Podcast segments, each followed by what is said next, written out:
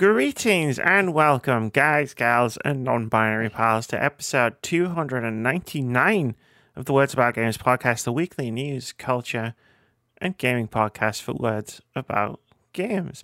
I'm your host, Amy Kate Alexander, joined this week by, by the insulated one. it's Mr. Dafydd Moody. How you doing? I am not bad. It's Monday. You know what that means, everyone. It's video game discussion time. It's time to talk about video games, but not really talk about video games because those are all of our other videos. Yes. Yes.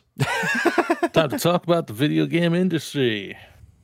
It hasn't burnt down yet. I ran out of matches. Sorry about that. I'm getting. I'm on, I'm on it. I'm on it. Okay. Turns out you need those big matches. You know those like long ones. The really, really long yeah, yeah, ones. yeah. Kind of the little tiny little matches that cost 35p. They don't cut it. don't cut it. No. They don't cut it. Fuck. How's it going, Rudy? I ain't bad. Not bad at all. Uh, like I said before off stream, only eight weeks left and I'm done with college. And I'm kinda kinda happy about that, I'm not gonna lie. That's fair. That's fair. Kinda happy. Yeah. We've talked about your that. college experience and That's all this last year, yeah. how uh, how things have been going, and like it's nice that there's a finish line. Like you got the light at the end finish of the tunnel. I see a light. There is a light. I see a light It's getting too. ever closer. It's ever getting closer. That's Don't know good. if it's about. I don't know if it's a good thing, Amy. Can you can you hear like in the distance? Well, I'm pretty deaf the half the time, so probably not right now. you got your headphones in, just like, dun, dun, dun, and then you trip a little bit, and you're like, "Oh, that's weird. I'm walking down railway tracks."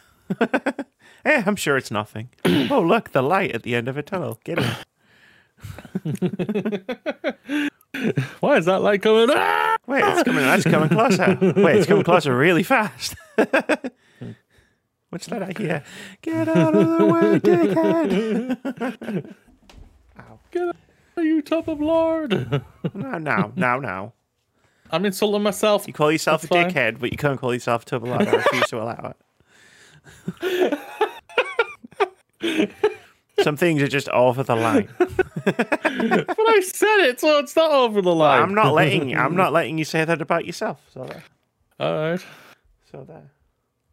Only I'm allowed to insult you on this podcast. Well, if I'd said that about me, you would have had the same reaction.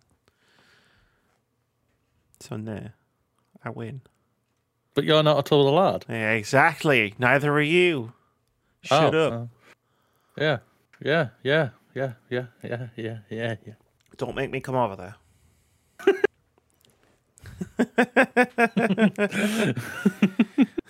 I'll pull the curtains back. This is all just an elaborate set built just outside your outside your house. Like, green screen in your car. Mm. that's why I'm that's why I'm wearing a jumper it's a bit nippy. Just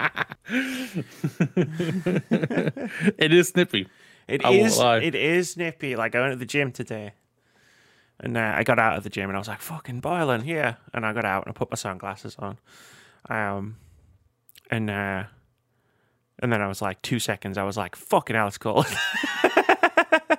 It's not be cool. Never Oh. thought I'd be like putting my hoodie on like immediately after like running around treadmill for like an hour, and it's just like Jesus Christ, what's going on? I was at the beach eight days ago. You were. I'm never. I'm not letting this go. Like I don't like. I'll never complain about it being cold. I'll always complain about it being hot, but I'll never complain about it being cold. And um, but like, I just wish it was like consistent. You know, like I feel like we've had every season possible in the last eight days. Pretty much.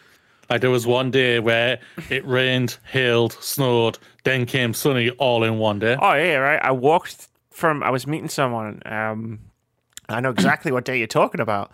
I was meeting someone, and I walked from the bus station down to the down to the the, the train station. Uh, because I was meeting them at the Starbucks next to the train station, and it was sunny as fuck. And I like again sunglasses on, just walking down. You know, like it's it's not warm, but it's mild, and but the sun's out, so it's nice outside. And then I got to Starbucks, sat down, met them. They finished their cup of hot chocolate. We walked outside. We got halfway up the street. It started snowing. not a little bit either. It started proper belting snow down.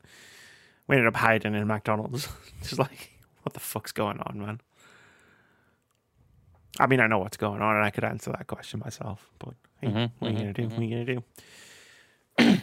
Nothing. We're gonna Nothing. do nothing. We're gonna do nothing. Apparently, like let's just let it Mhm. happen. We are. We are letting it happen. We sure are. Wonder if there's anyone out there watching this podcast or listening to it who's like, "Wait, what are they talking about?" Well, like, what happened? Oh, I do. Yeah. exactly. Educate yourself, I guess. Education. I, I got nothing for you at this point. No, no, do I. Bit crazy. Yeah, been really weird. It's been a we- really weak, really weak, really, wee- really weak. really Yeah, weak. Is that like- words? Is that a sentence? I, it is now. We've made it. We made it a sentence. I've made it a sentence. Yeah. It's it's for me an up and down week for me. I think, um, but like in no monumental ways, right? It's just been like you know, like did some stuff that was fun with friends. We played Faz last night. It was fucking awesome. It was indeed. Um, some other stuff I don't. Not going to bring up on the podcast because you, you, I'm not going to bring my whole life up on the podcast. But then it's like you know, oh, everything else that's been going on in the in the week is just like, oh, gee, fucking Christ, dear God. Pretty much. It really is. Uh, Why do we let the rich people be rich. exist? I feel like at this point, like, I don't know. Like it's it's wild, isn't it? Like, so few people can ruin so many lives or days or whatever. Like, I mean, I don't even know if I can afford to have all these lights on behind me anymore. Pretty much, yeah. Yeah, That is pretty it's, much. too, it's too many lights. It's too many lights. I'm, I'm afraid to turn the heating on, as you can tell. It's a good goal. It's a good goal. Like my my like streaming, podcasting, recording setup is basically doubling as my heating. So you know, I'm doing all right. You're doing all right, yeah. It's warm yeah, enough. it- it's uh, yeah, it's like uh, we're only four months into the bloody new year. We're twenty five percent through, and it's like first four months have been crazy. They really have been a bit crazy. Do you Like remember? at this moment, at this moment in time, there's a war going on right now. There's a war going on. A million people caught COVID in the UK last week. Um, Prices have shot up. the uh, everything the is becoming unaffordable. Yeah, um, marginalized communities, all marginalized communities, it seems like, are currently. In the, again, I'm just, I, I mean, I'm just referencing the UK, but I'm sure this is worldwide. Are just like getting the shit kicked out of them, and I'm not even Yeah. really talking metaphorically. Um, do you remember at the end of 2020 when it was like, hey, everybody was trying to manifest like a better 2021? like we were like people we were just all naive and thought you know new year new new me like everything everything can't get any worse surely I'm not gonna lie. That, that like for me, this year has been better than last year. Sure, sure, sure, sure, But um, fine. it's still a shit show at the same it's a time. fucking shit show like It's crazy. I, I i wonder if that i mean i know for you personally this year is always gonna be better than than last year and that's totally fair and i respect that Touch wood. But I wonder. Wood, wood. I'm finding wood. Here we go. Um, I wonder if like, well, you know, everything's still a shit show, but you know, like, I wonder if it's just Stockholm syndrome. We're just used to it.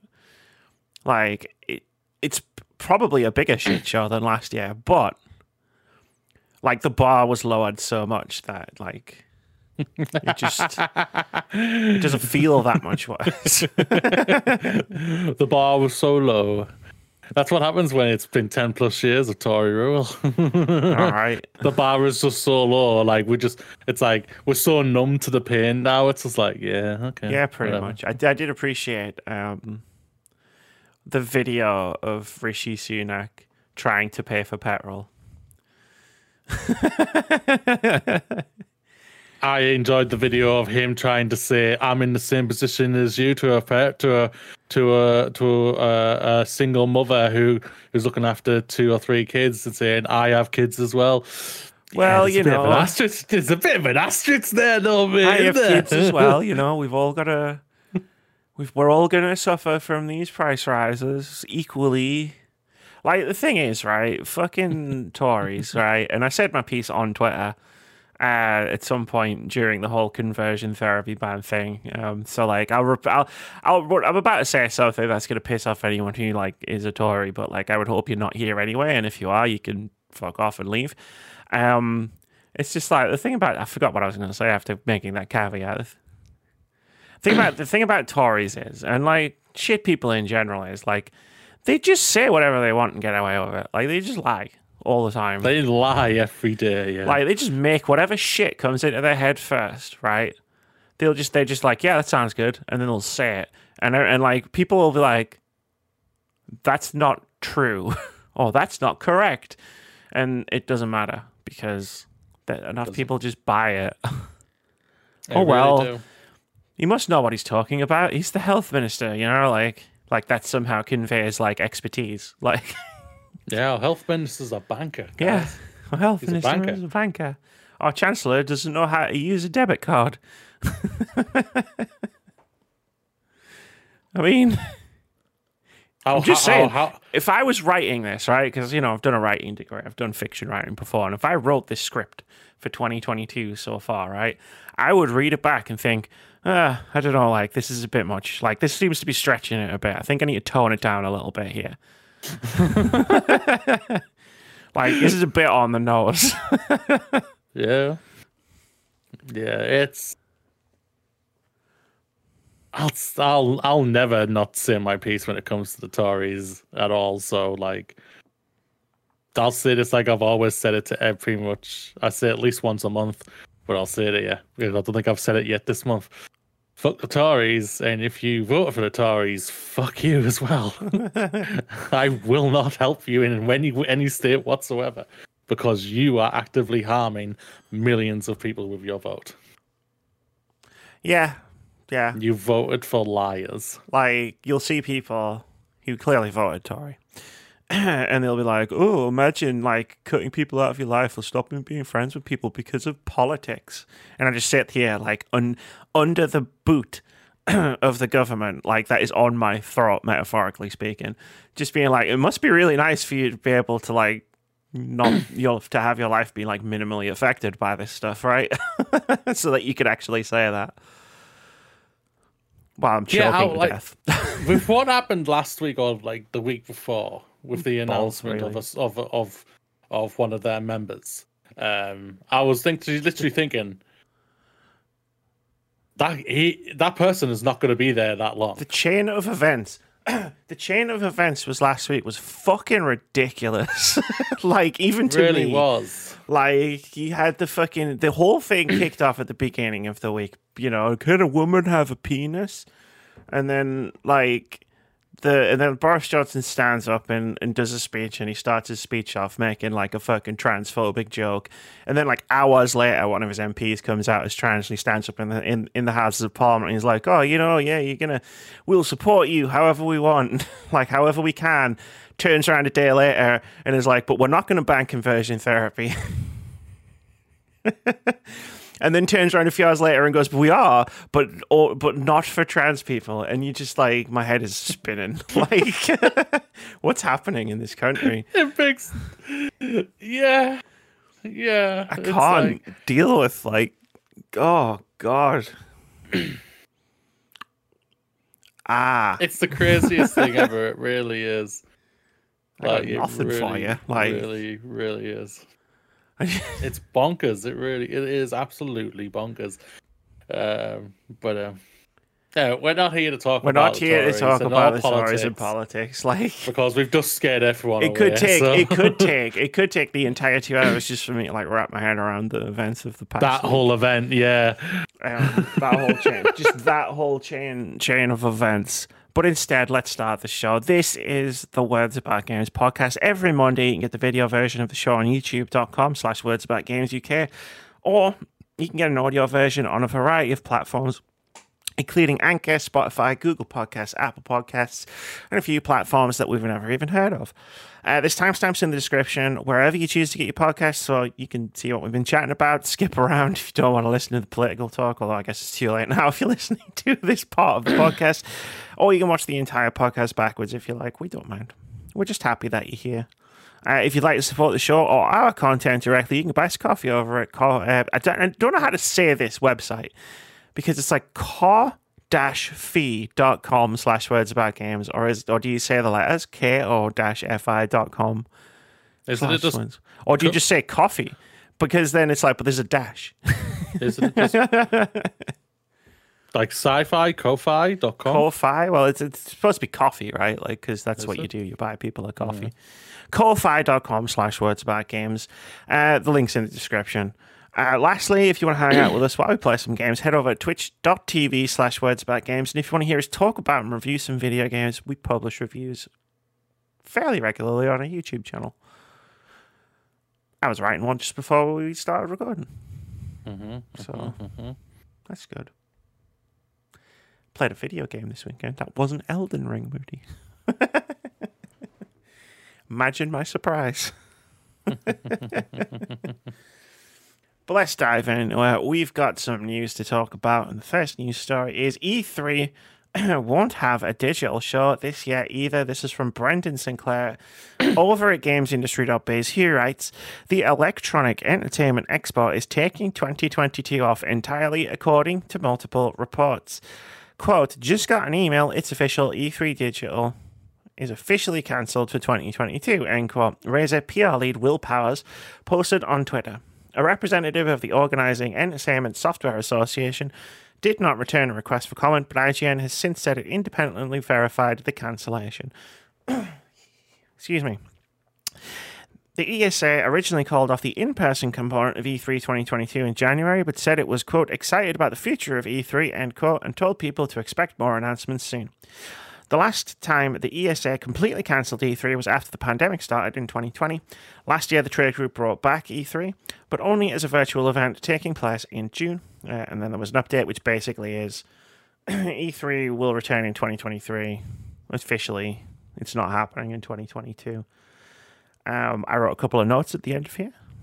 Number one, Geoff Keighley confirmed that the Summer Game Fest is still going ahead this year. Number two, the PC gaming show has been announced and is still going ahead despite a lack of E3.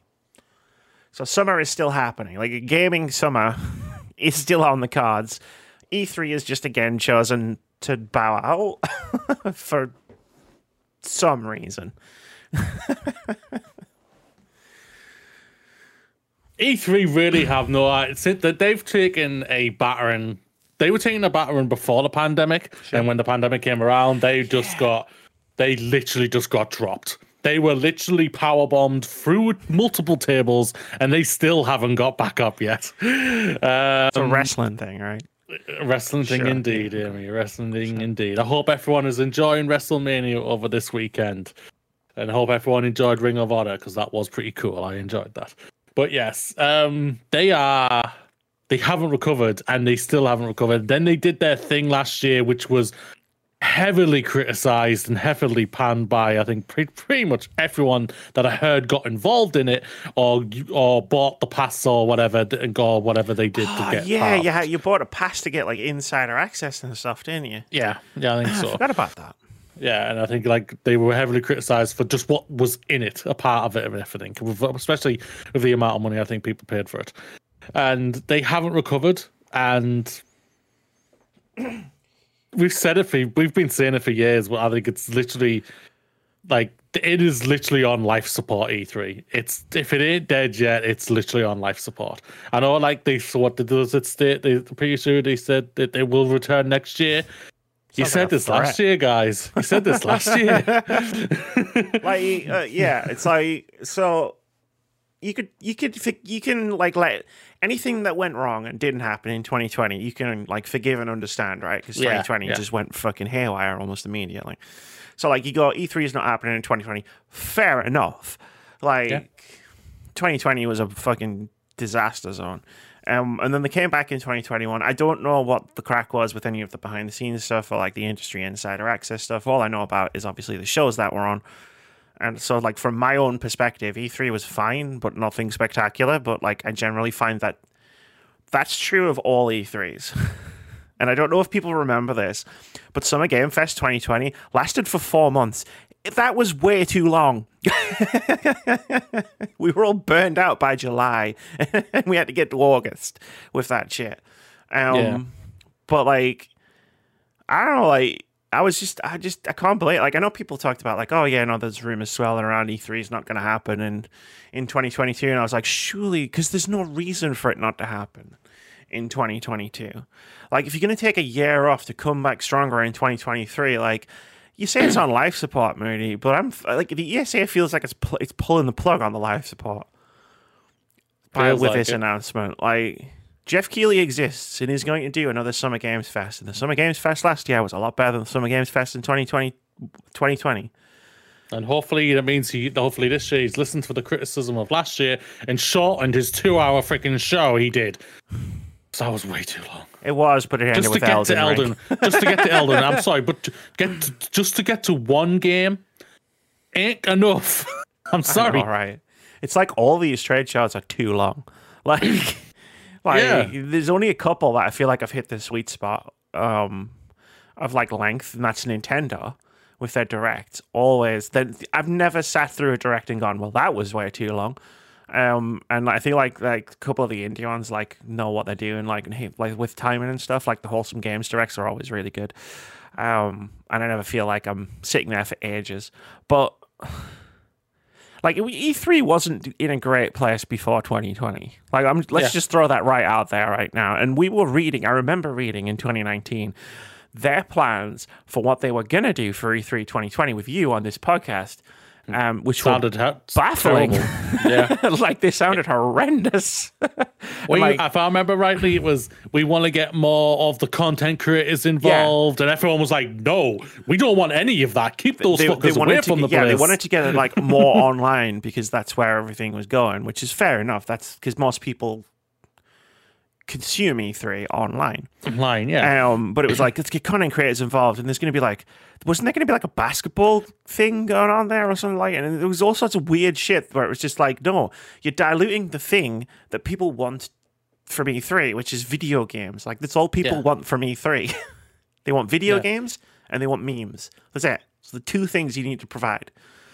And you were like trying to provide like these 12 other things in, Yeah. in between like the video games and the memes and it's like what how are you fucking this up this badly um so i think it was kind of a blessing in disguise that e3 didn't happen in 2020 um for e3 um and like last year's showcase was last year's thing was was fine it was They- whatever yeah, they were all just fine. Yeah, last year, like there's no standout, re- real standout uh show really of of since the since the pandemic started or anything like that. And I know like they're still all evolving. They're still trying to understand what's happening and Yeah. trying to get on top of like work, be doing digital events and everything. Thankfully, like like like.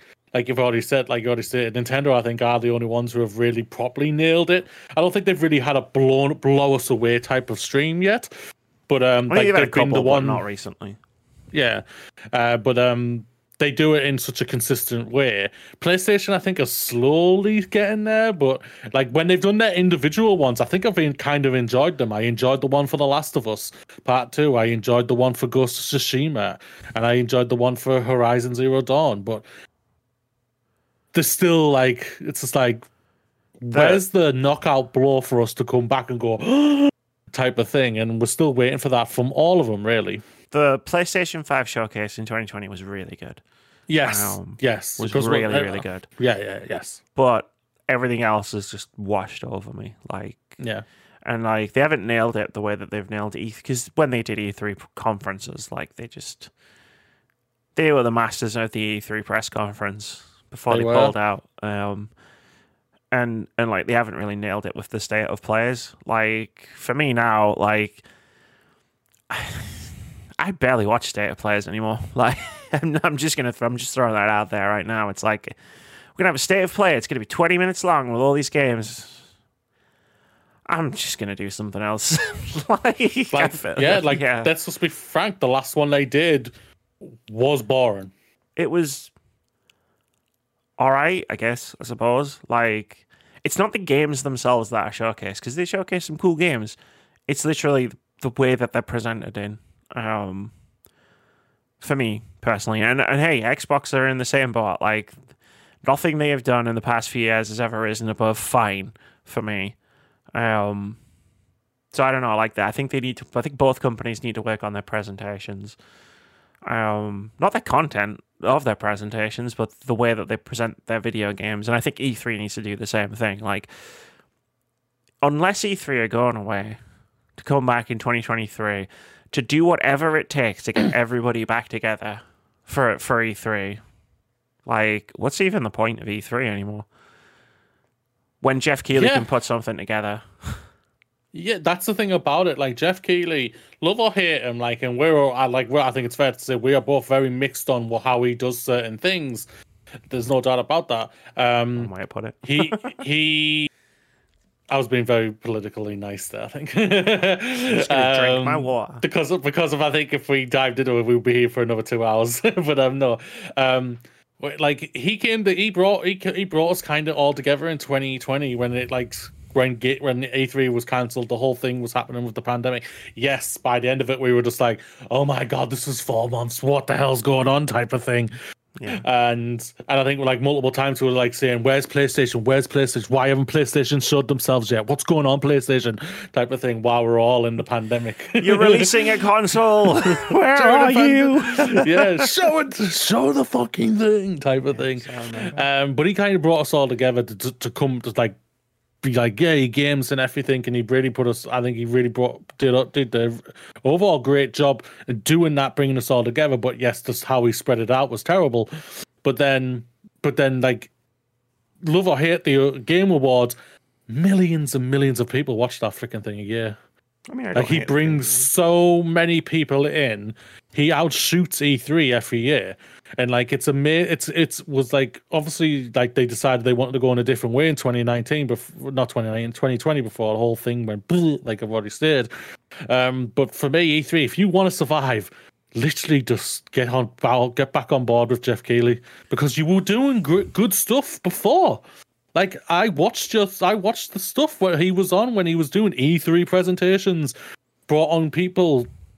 He brought on uh, like game game journalists or high profile content creators, and they always had good conversations and everything, and I really enjoyed that.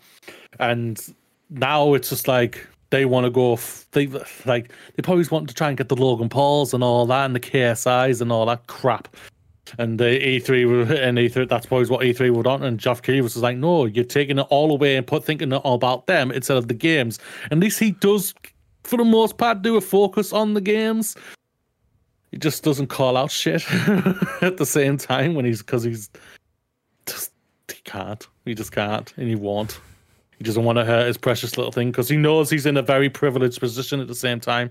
One small slip will literally get the biggest companies to tell him to piss off and say, We're not going to help you. We're not being at your award shows. We won't allow you to talk about our games or anything like that. They could literally gag him, and he knows this. That's why it's a stupid thing. But I can see why he's doing it. But yeah, E3, if you want to live, get back on board with Geoff Keighley for me. No, like I mean, it's fair. That's one. That's one opinion. and I respect that opinion, but E3 doesn't need Geoff Keighley. Like E3 just needs to fucking because, like you know, E3 has existed long before Geoff Keighley was um the guy that brought all of the game adverts to us. Um, you, get everybody back together. Have press conferences, like and they don't have to be actually like in you know the the theaters and and with the stage shows and whatnot. You know, let everybody just do their own thing. Like there is there are so many barriers put up That's true. that people like PlayStation and EA and Nintendo just went, nah, we're No. good. See you later. Like we'll do our own thing, and it works for them for the most part. Like, so what? Like e, the ESA just needs to do whatever it can to, to to pull everybody back together and to make E3 a celebration of all video games. yeah. That's it. I can see it's that. simple. Yeah. Normally, the solutions to these things are really complicated, and I'm sure it's not as simple as just like Yeah. giving everybody a call. What do you want? What do you want? Like, you know, I've I've seen people talk about the the astronomical prices for like actually being at E3, like companies companies to actually be at E3. Apparently, the prices are astronomical from what I've read, and it's just like lower the prices then, like lower the prices. you can you're only going to be able to trade on the name E3 for so long before it doesn't mean as much anymore. And especially if you keep taking every other year off, like, because you're going to lose relevance very quickly uh, the way that it's going right now. Yeah, no doubt about it. Like right now, we see around E3 still because I think because that was the only time when like when people did companies decided to release games around the due time area, but eventually it'll be the Summer Games Fest area, Yeah. and uh, and E3 like said like like like I think like we're pretty close to like where where where like it's if the, it's either they're on life support or they've just pulled the life support type of type of thing. And yeah, like either way, they need to do something. There's no doubt about it. Definitely change the prices, but they need to come to a co- co- they they, they do need to just go, yo, big companies, we need to talk. Yeah. Like, whatever what can is- we do?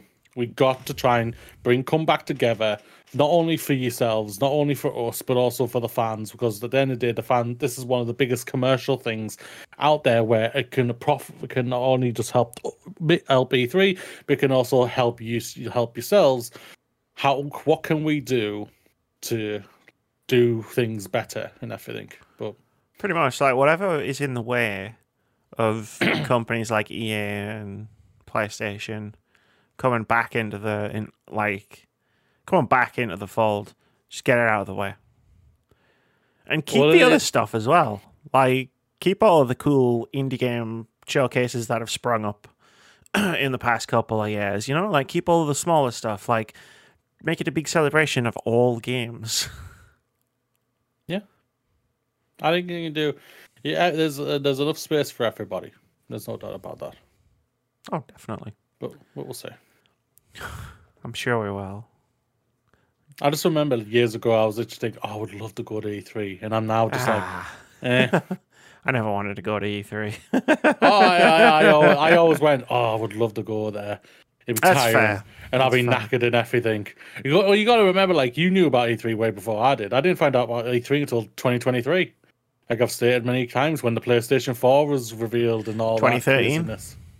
2013, yeah. Uh, I you just said said 20 I just- 2023. I, was I know, like, I oh, know, he's, I a know. time, he's a time traveler. I'm a time traveler, yeah. Guess that means PlayStation E3's not 4 is dead. coming back, guys. We're going back to the PlayStation 4 because we can't manufacture PlayStation 5s. no, yeah, uh, yeah, 2020, uh, 2013. Said it I read, I read some some rumor article thing. Um, I don't know when, but it was in the last few weeks where it was like, oh, they're going to make a PlayStation 5 Pro, and I was like, motherfuckers can't even make PlayStation 5s. like, are they going to sell PlayStation another PlayStation? Like, Jesus Christ. Yeah, I think I saw that rumor, which is not a surprise that rumors of that are starting to come out. It's like two years now into the life cycle of the PlayStation 5. I know what I everything what you're saying is spot on. They can't even manufacture them now. But uh, it's not a surprise that we're hearing those rumors. We'll hear. ru- I will not be Well, surprised. well, yeah, it's the Switch rumors- Pro. We'll hear fucking rumors about it until the day we're all fucking dead in the ground. But yes, exactly, because you know, like the, the Earth is going to burn up before the next console generation. But exactly. like, I don't know. It's just like no one can ever be satisfied with what they've got, and in this case, what they can't even get a hold of. Exactly. It's 2022. We still can't buy a PlayStation 5. Barely buy an Xbox. I got one. I mean, I have both, but took some fucking work. Speaking of PlayStation, Sony unveils new PlayStation Plus options that combine Plus and Now together. This is from Wesley LeBlanc over at Game Informer. He writes PlayStation has finally pulled back the curtains on its heavily rumored relaunch of PlayStation Plus and PlayStation Now, and as expected, it combines Plus and Now benefits. Spread across three tiers PlayStation Plus Essential, PlayStation Plus Extra, and PlayStation Plus Premium. One of these is basically what Plus has been for years. At the same time, the other two add in Now's backward compatibility features. All three tiers launched this June, although PlayStation did not reveal an official release date. So here's the three. There's a breakdown of the three tiers that'll be available in June. So you got PlayStation Plus Essential. I'm not going to go through the benefits. That is just PlayStation Plus as it currently exists. Um, it's going to cost $9.99 a month, $24.99 a quarter, or $59.99 a year, which translates in the UK to $6.99, $19.99, or $49.99.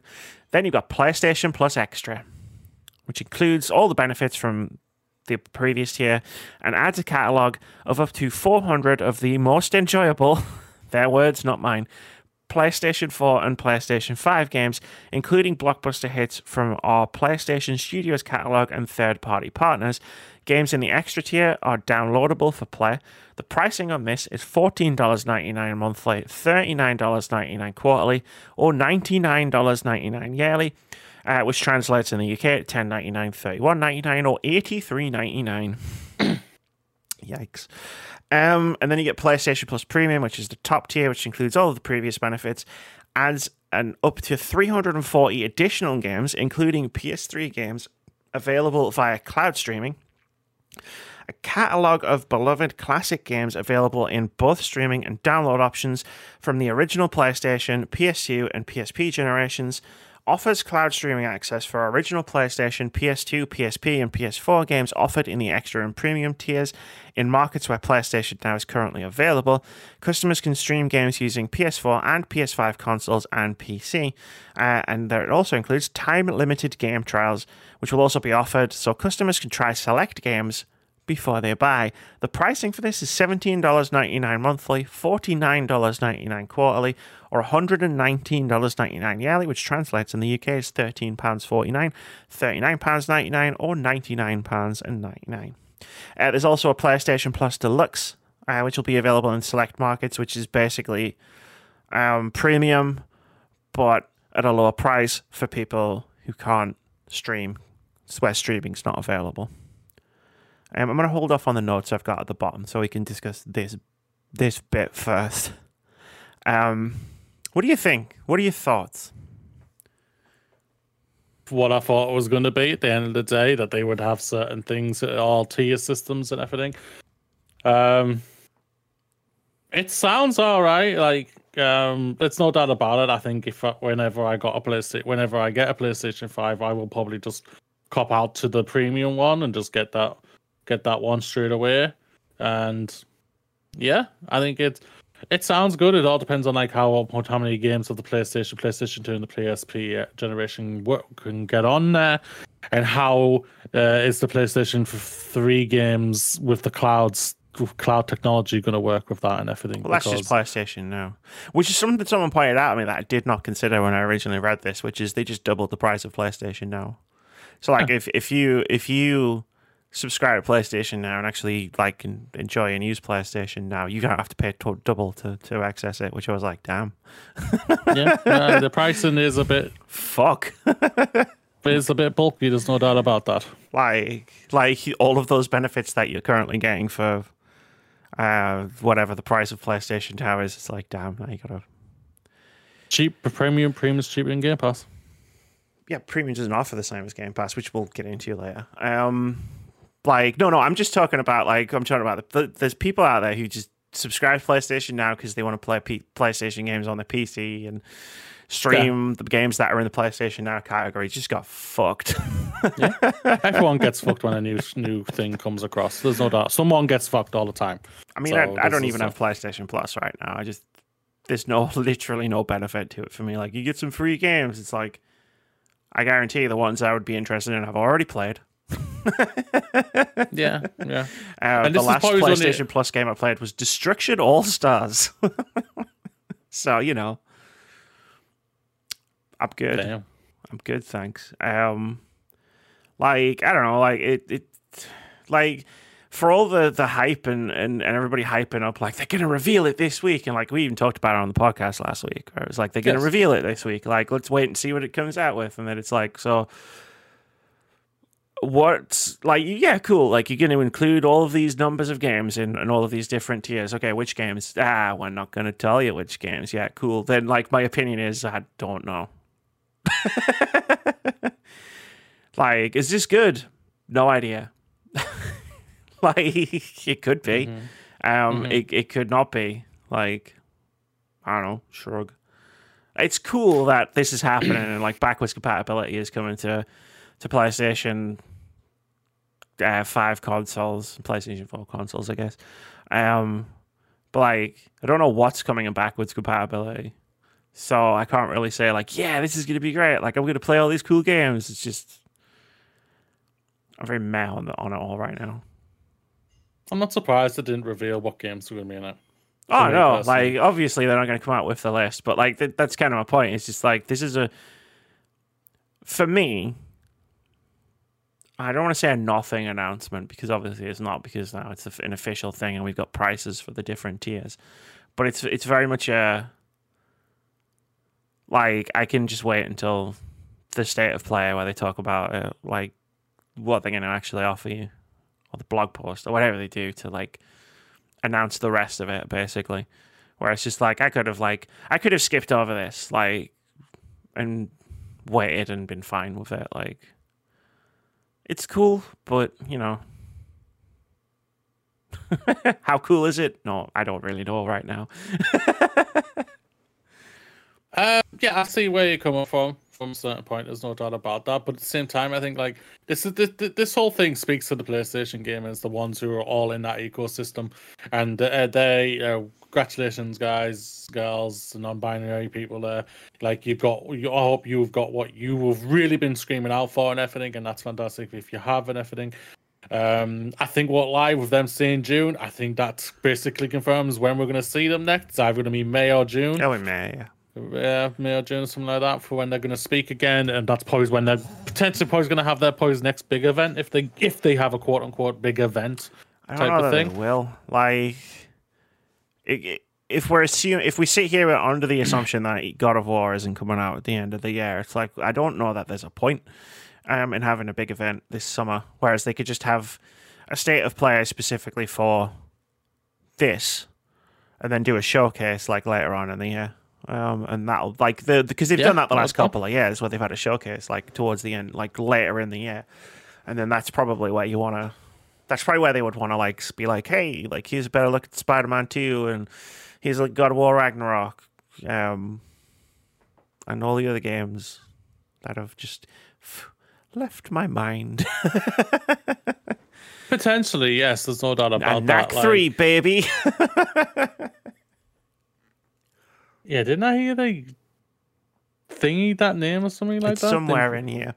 but no, yeah, it's um, yeah. Well, we'll see what happens. What they what they decide, what they want to do with why whenever they want to reveal something, if they want to reveal something, they are very precise. I think it's fair to say when they want to talk about something and everything. Yeah. Like like the last one was all about the Japanese, uh, the Asian side of the product uh, of uh, of games that were coming out and everything, um, which probably was a great great marketing ploy for in Asia and everything. Uh, but obviously, like over here in the Western audience, it was a bit dull for a lot of people. Good Uh, for people but- who like those kind of games. yeah, there's nothing about it, like I said. But um, I think uh, yeah, uh, I'll be fascinated to see what they say next. Yeah, like uh, there's uh, PlayStation are a company who have definitely in the in the in the recent past been guilty of revealing things far too soon. Yeah, Um, so it is like it is nice that they've started to, to shift towards like not like making us wait like ten years for games. Um, I mean, they're still not great at it. I, I don't think there's been a massive AAA PlayStation game that hasn't been delayed in the last few years, but they're getting better at it, so I can appreciate that. I still think I I do agree to that there is. I would not be surprised if God of War Ragnarok is pushed till next year. but like like I've said before, like they are like which F1 F1 apparently Vive for some reason called them all out for. They they've reused a lot of new a lot of assets from the That's from game God of War. works. I, I, like I know I was gonna No, no, I'm just saying it not to you. I'm like I'm just saying it out to the people there. I've lost my patience with people who are complaining about reused assets. Like I heard it Yeah. all in Elden Ring. Oh, they're using all this stuff from Dark Souls 3. It's like that's how you make a fucking video game, you absolute losers. wow, I'm coming in with some fire today. You're coming in with some fire. Damn, girl, you go. Patience but um, is gone. That's fine. but no, yeah, that's what if they like. So it would not surprise me if it did come fall fall twenty I mean, yeah, like, do I think it's coming in fall? Do I personally think it's coming in fall 2022? No. Um, would it shock me if it comes out in fall 2022? Also, no. Um, like, I don't expect it, but like, it's not like a Breath of the Wild situation where I feel like I was just waiting for the the delay announcement. for the announcement. Yeah. yeah, it's like it might not happen. like, and I like, yeah, I like I'm basing a lot of my opinion on whether God of War comes out, not on like the things that we've seen or like the state of the game and the last state of play. I'm literally basing on the fact that, again, as I said, PlayStation delays all of their games every single time. Like that's why They I'm really do. expecting them to delay this one. yeah, there's no doubt about it. Or lie. Our friend Elf, she's like, if it gets announced and this comes this year, she's like, like that in Fantasy Critic. I see you, Elf. I see you, Elf. she might just about catch me up if it comes out. Um, Might maybe. I got some notes. I, uh, I got some notes. Let's. I want to read uh, some Jim Ryan stuff. So there's two bullet points here. Let's read them both. Uh, speaking on the latest PlayStation podcast, SIE President Jim Ryan confirmed that the platform holder is working on further deals to buy developers, and also from Ryan, quote.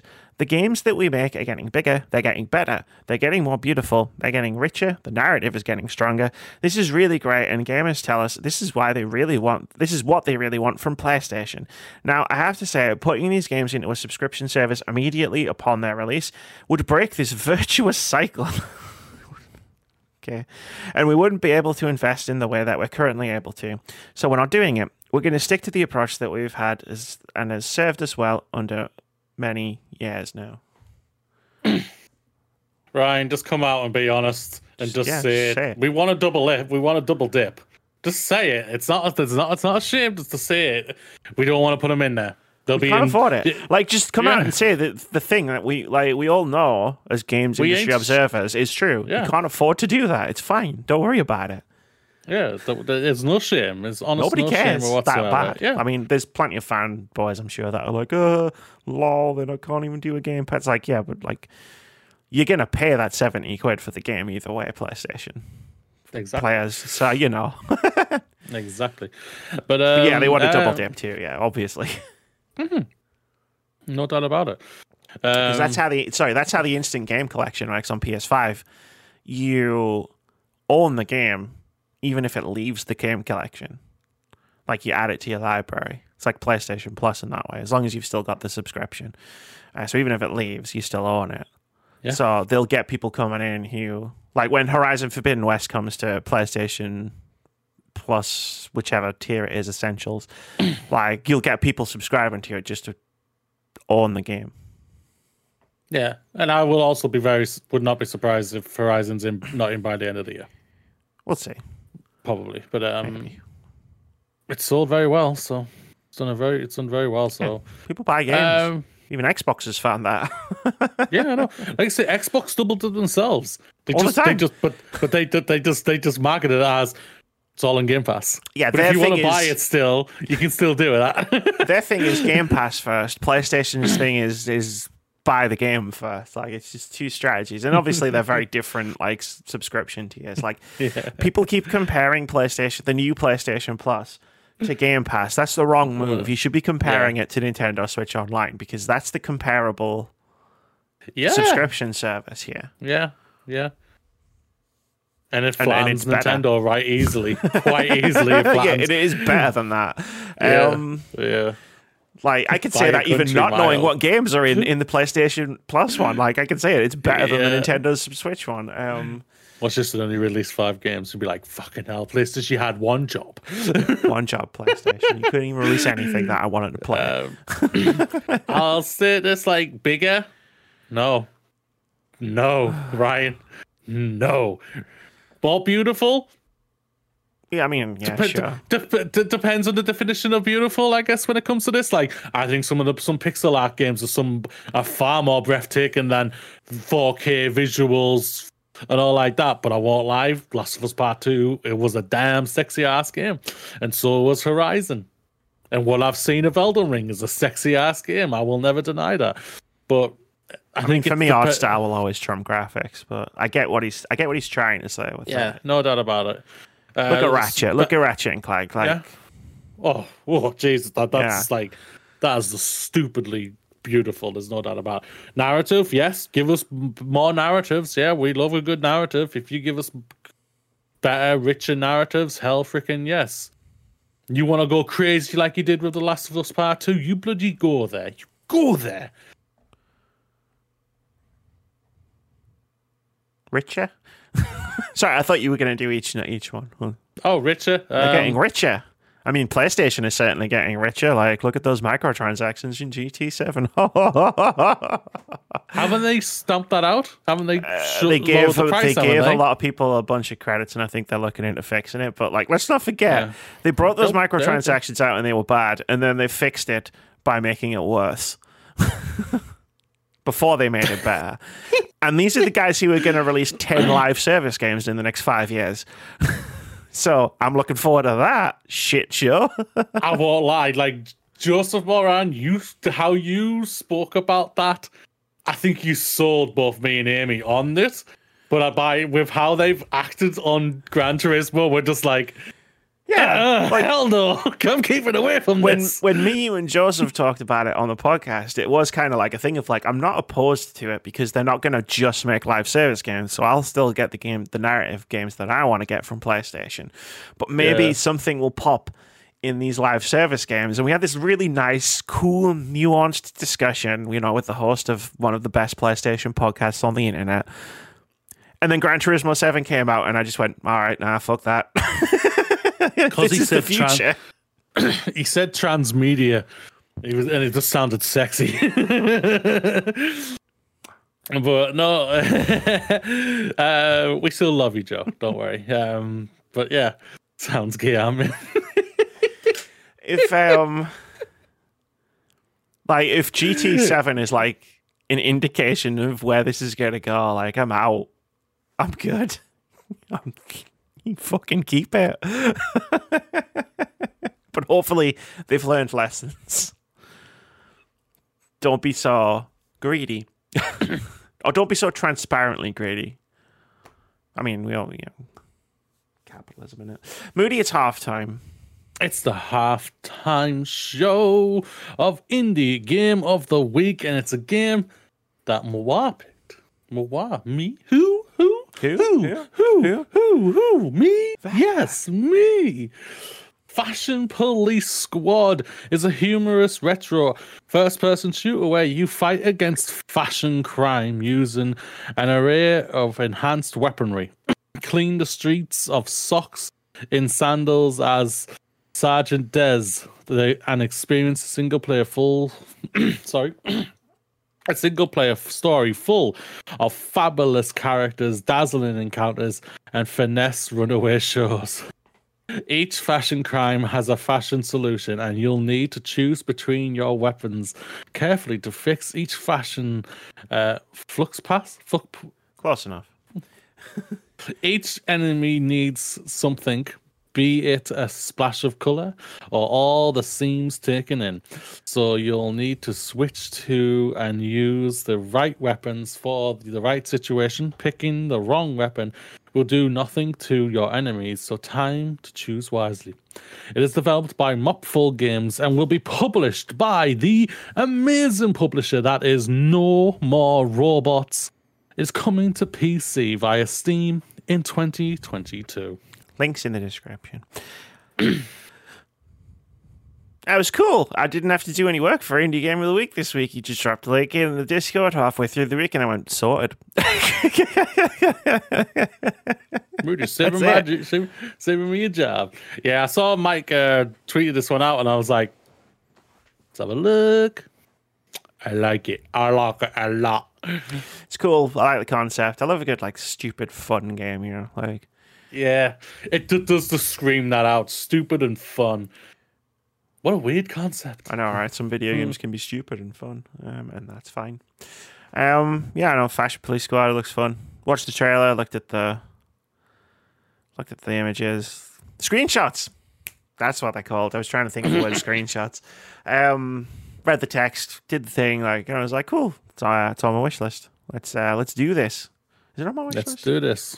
I don't remember if I put it on, but it'll be on there by the time this podcast comes out, and it should be on yours as well. It is. Again, I'm talking past you to them. Being the Bulbasaur, yeah. Yeah, Bulbasaur. So Come on, Bulbasaur. The Bulbasaur. fuck you doing? Get this game on your wish list. I haven't even seen your Steam wish list yet, Bulbasaur. Doing indie game And of the that- week all year. And Sylvester Stallone. ah, you know what? I'm not gonna. I'm not gonna. You know, Sylvester Stallone. Just keep doing what you do, and I don't want you to punch me in the head.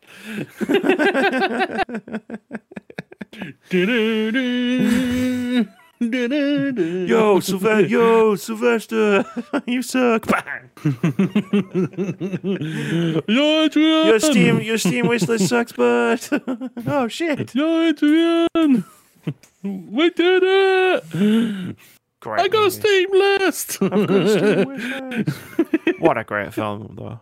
Jesus. Great film indeed. Um, Great franchise. Just, we just Yeah, ignored the fifth one. Yeah, I don't remember what. Which when one's. Stallone boycotts it all, like we're good. If he says, "Nah, don't watch five. Fair enough. Uh, let's get on with it. Let's do this. Let's let's get on. Part deux. State of Decay 3 report details troubled development. This is from Tom Phillips over at Eurogamer. He writes A new report has shed light behind the scenes of State of Decay 3, the upcoming open world zombie game from Undead Labs. Details published by Kotaku include allegations of sexism and mismanagement at the Microsoft owned studio and paint a picture of a game project which is still struggling to get off the ground years after its official reveal. State of Decay 3 began pre production in late 2018, though developers at Undead Labs were reportedly poorly managed and the project took several team reorganizations to get off the ground. Staff have claimed the game's public announcement in 2020 was too early, and at that point, Undead Labs, quote, didn't even know what it was, end quote. The report also alleges sexism, that female employees were ignored or blamed during meetings and subject to sexist remarks, as well as failures by HR. Rules on meeting etiquette reportedly had to be enforced, though it did not solve these issues. In 2018, when Undead Labs was bought by Microsoft, staff said the concern had been an enforced change of culture. Now staff say Microsoft should have done more. One staff member said, quote, We were afraid they would come in and change our culture, but our collapse came from within and we could have used Microsoft's help, end quote. The subsequent switchover from previous studio boss Jeff Strain to former ArenaNet exec Philip Holt as head of the company also caused friction, it was reported, as well as frustration over the company's allegedly ineffective new HR boss, Anne Schlosser. It was here last summer, after several public testimonies of working conditions, that Microsoft apparently did step in. In September, Schlosser, quote, quietly left, end quote. However, the damage has been done and a wave of departures followed. Holt's plans for internal demos of the game also caused problems with staff departures and a lack of focus, seeing plans eventually shifted at employee behest. Employee on the, opinion on the game now seems mixed. Some say it has finally turned a corner, while others are more skeptical of how the project will continue with further departures under the studio's current leadership. Uh, Holt said in a statement issued in response, quote, I recognize that some of our employees, current and former, have shared that their experiences at the lab weren't always positive. Our past culture does not exemplify who we are now, nor who we want to become. We have seen a lot of change in the last few years. We have an entirely new leadership team, including a new HR director and department in 2021, hired about 75 employees since the beginning of the pandemic, and have transformed the demographic makeup of our team. We've already seen that our ongoing cultural transformation is creating a better workplace for the team, which leads to better games for our community. I am proud of the work we have done, humbled by the task in front of us, positioned to learn from this experience, and committed to doing better every day. End quote.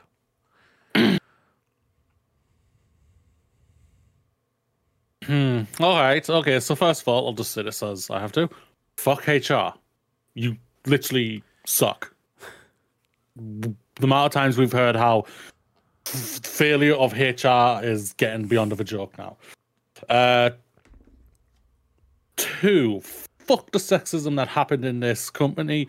Like you should never be Dominion or uh, blaming the women or anything like that or whatsoever. Like they worked their asses off to get to get you a game out and everything, and you've clearly just slammed the door in their faces and just blamed them. That is disgusting. Screw you all for that. A little bit of an L on, I'm just going to say, like I said last time, a little bit of an L on Phil Spencer here as well, because at the end of the day, they've come out, they even says they should not have revealed the game in 2020. They, that means that this game, we ain't seen this game for a while. Well, yeah. I mean, I think I feel like even when because this was at the big E3, not E3 thing, wasn't it? Like Yeah, they had the yeah, big show. And I yeah. remember like State of Decay three happened, and there was a reveal. Yeah. And I feel like our like our collective response to seeing it, that game announced was. Huh? really? Because like the game, the, the previous game had just come out. They were still making content for um, the yeah, they were still making it? expansions for that game. So it was like, what the fuck's this doing here? Um, and then obviously we haven't heard from it since, and I mean we know why. Um, like the, the thing is, and and there's something in this in this post that really has struck a chord with me.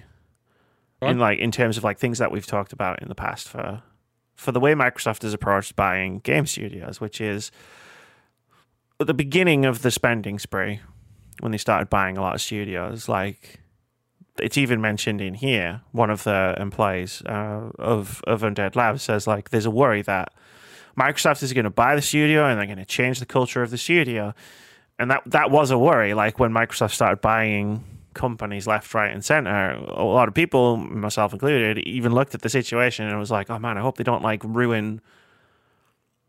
Uh, inXile or Obsidian or on like whichever companies that they were buying at the time. Yeah, yeah. And and like it's I don't know if it's ever not dawned on me properly, but like it's really put it on sharp focus that like that's not necessarily a good thing that they haven't done that. Like being completely hands off, which is kind of how we f- I feel like the narrative has gone with Microsoft buying with all of the studios that Microsoft has bought. Like they're getting really hands off and just letting them do their thing. Well, I mean, in the case of Undead Labs, letting them do their thing wasn't a great idea, clearly. Um, so maybe there is a balance to be struck between, yo, you know, you make great games, keep doing that, but you need some oversight and maybe you need some some like direction and some leadership, or maybe you know we need to step in and fix certain problems that exist at the studio. Because you know, there's the big elephant in the room. As I'm saying all of these things, is Activision, Blizzard. Activision. yeah, yeah, yeah. it's yeah, like yeah, we can't really keep the culture of Activision Blizzard, or I hope not. um, so my only hope, yeah. my only hope when it comes to like Activision Blizzard is because because it's all out there and everything. They'd just be like, we gotta when we buy it, we gotta get in, we gotta gut the places, get in proper teams, reorganize, get these staff getting paid properly, blah blah blah blah blah blah, and everything like that. if that means games take a lot longer to get to get delayed and get pushed back because of it, fan freaking tastic you do all that. You need to do this. There's no doubt about that. And hopefully, maybe because this has happened, Phil Spencer's maybe took a a bit of a hit in the chin, and he's just like. I got maybe we need to get a little bit more hands on here with the studios. Make sure they are there's no shit going on behind the scenes where no one where people feel uncomfortable, feel like they're getting pushed out, getting feel, getting basically getting felt like they're getting blamed and everything like that. We got to go in and make sure. Maybe they just need to do this. Um, I'm glad they've gone in and they've restructured the entire thing, and hopefully by the end of this, we will get a great game when it comes out of it. I'm rooting for State Decay. I did not enjoy one. Two was a buggy mess for me personally. I just Was didn't click funny. with it. Uh, yeah, and so I'm hoping like three is like the trailer what was revealed for tra- three, even though it is a cinematic. It was just like, ooh. I feel like we're in anthem territory here, where it's like the trailer that we saw has no bearing Yeah. on whatever game is currently being developed at Undead Labs. Yeah.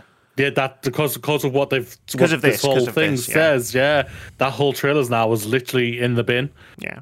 Pretty much we don't know what's going to look like. So for me, it's like if anyone thought we might see State of Decay three sometime this year, maybe just like a what further down, like a game, like a gameplay reveal or something like that. I don't think you're going to see this until probably.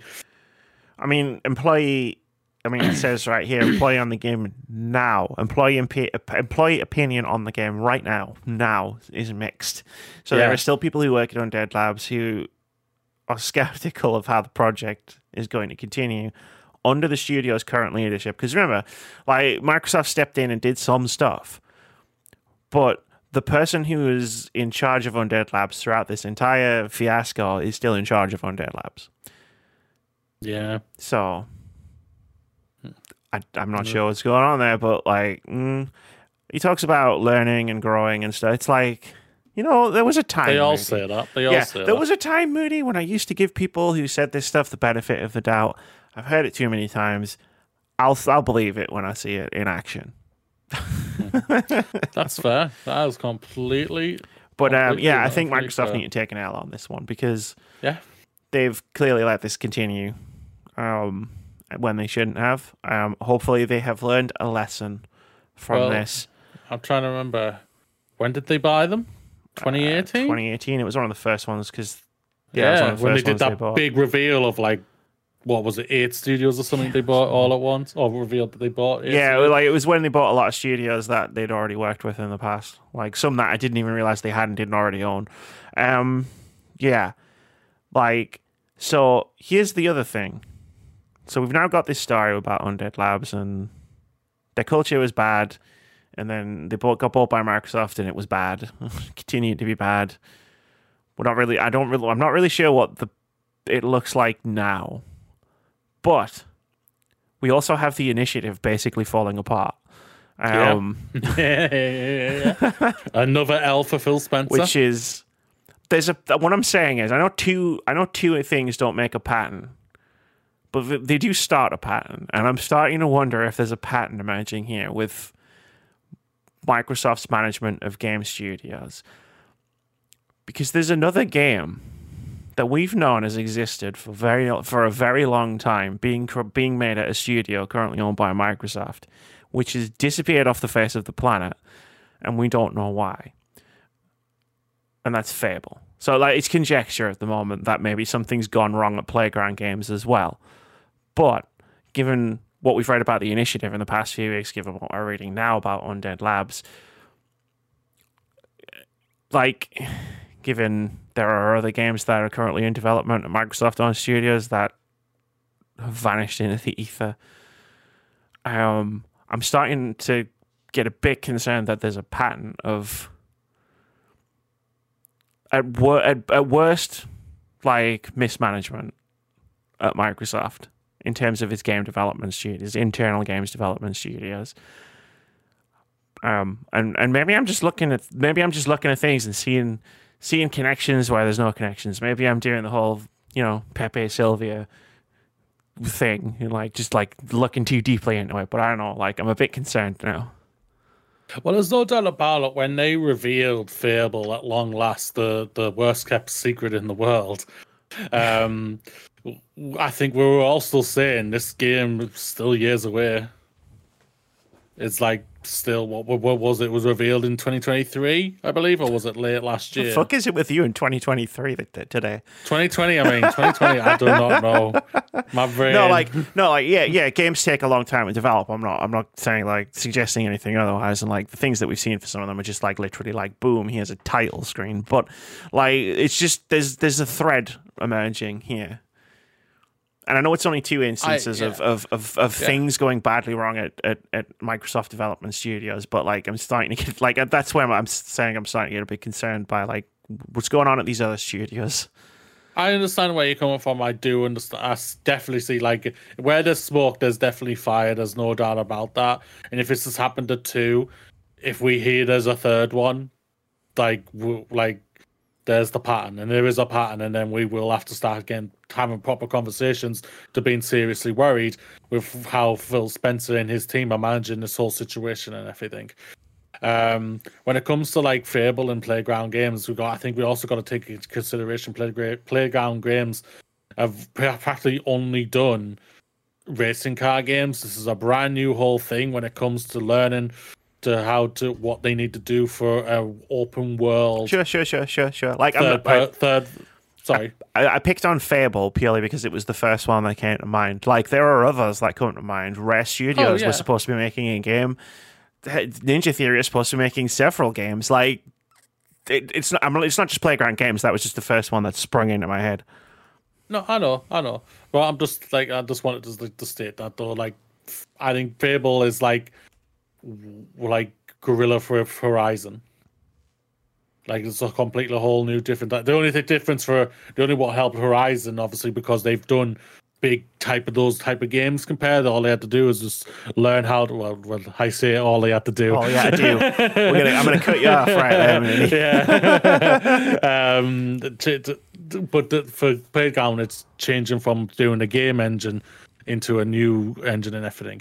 So, but um, not engine. I mean, again, um, this might all gameplay. just be me reading too much into stuff. Yeah, I'm no just doubt putting it that. out there. Like, consider me officially giving Microsoft the side eye. Yeah, I think that's fair. Giving them the side eye, just like we're watching you, Microsoft. But do you know who else I'm giving the stink eye? I think we've given. I think we've given them nothing but the stink eye. GDC. Uh, you didn't see that coming, did you? GDC's Activision Blizzard sponsored Women in Games event was reportedly full of creeps. I think someone says this in the story, but I have to say it out loud right now after reading the headline. Why the fuck was Activision Blizzard sponsoring a Women in Games event at GDC in the fucking first place? With that being said, this is from Rhiannon Bevan over at The Gamer, who writes When Activision Blizzard first faced accusations of fostering a toxic and abusive workplace, especially for women, it responded in multiple, seemingly contradictory ways. While it promised to terminate those who were enabled abuse, Bobby Kotick is keeping his job. While saying that management would, quote, protect marginalized groups, end quote, it stops them from unionizing. For this reason, many were skeptical when Activision Blizzard revealed it would become a sponsor of Women in Game International. Now, WIGI, or Wiggy, as I'm going to call them for the rest of this story, is under fire for both taking this money and using it to host a GDC after party last week. One attendee describes the event as, quote, a men's preying ground, end quote, and another says that some men in attendance were, quote, predatory, end quote. Beth Bainke, sorry, spoke out about Wiggy's GDC after party on Thursday. She says, quote, there were several inappropriate men there, end quote one of which she had asked had to ask to stop touching her. Jessica Gonzalez, who used to work at Activision Blizzard herself, also spoke of the event in the replies, quote, It was shocking that they even held something like that. Not only didn't they read the room, they straight up set up a formula for predatory men to prey on aspiring slash established women devs, end quote. In the early hours of the Friday morning, Javiera Corda shared that, quote, several women were assaulted, end quote, at the party.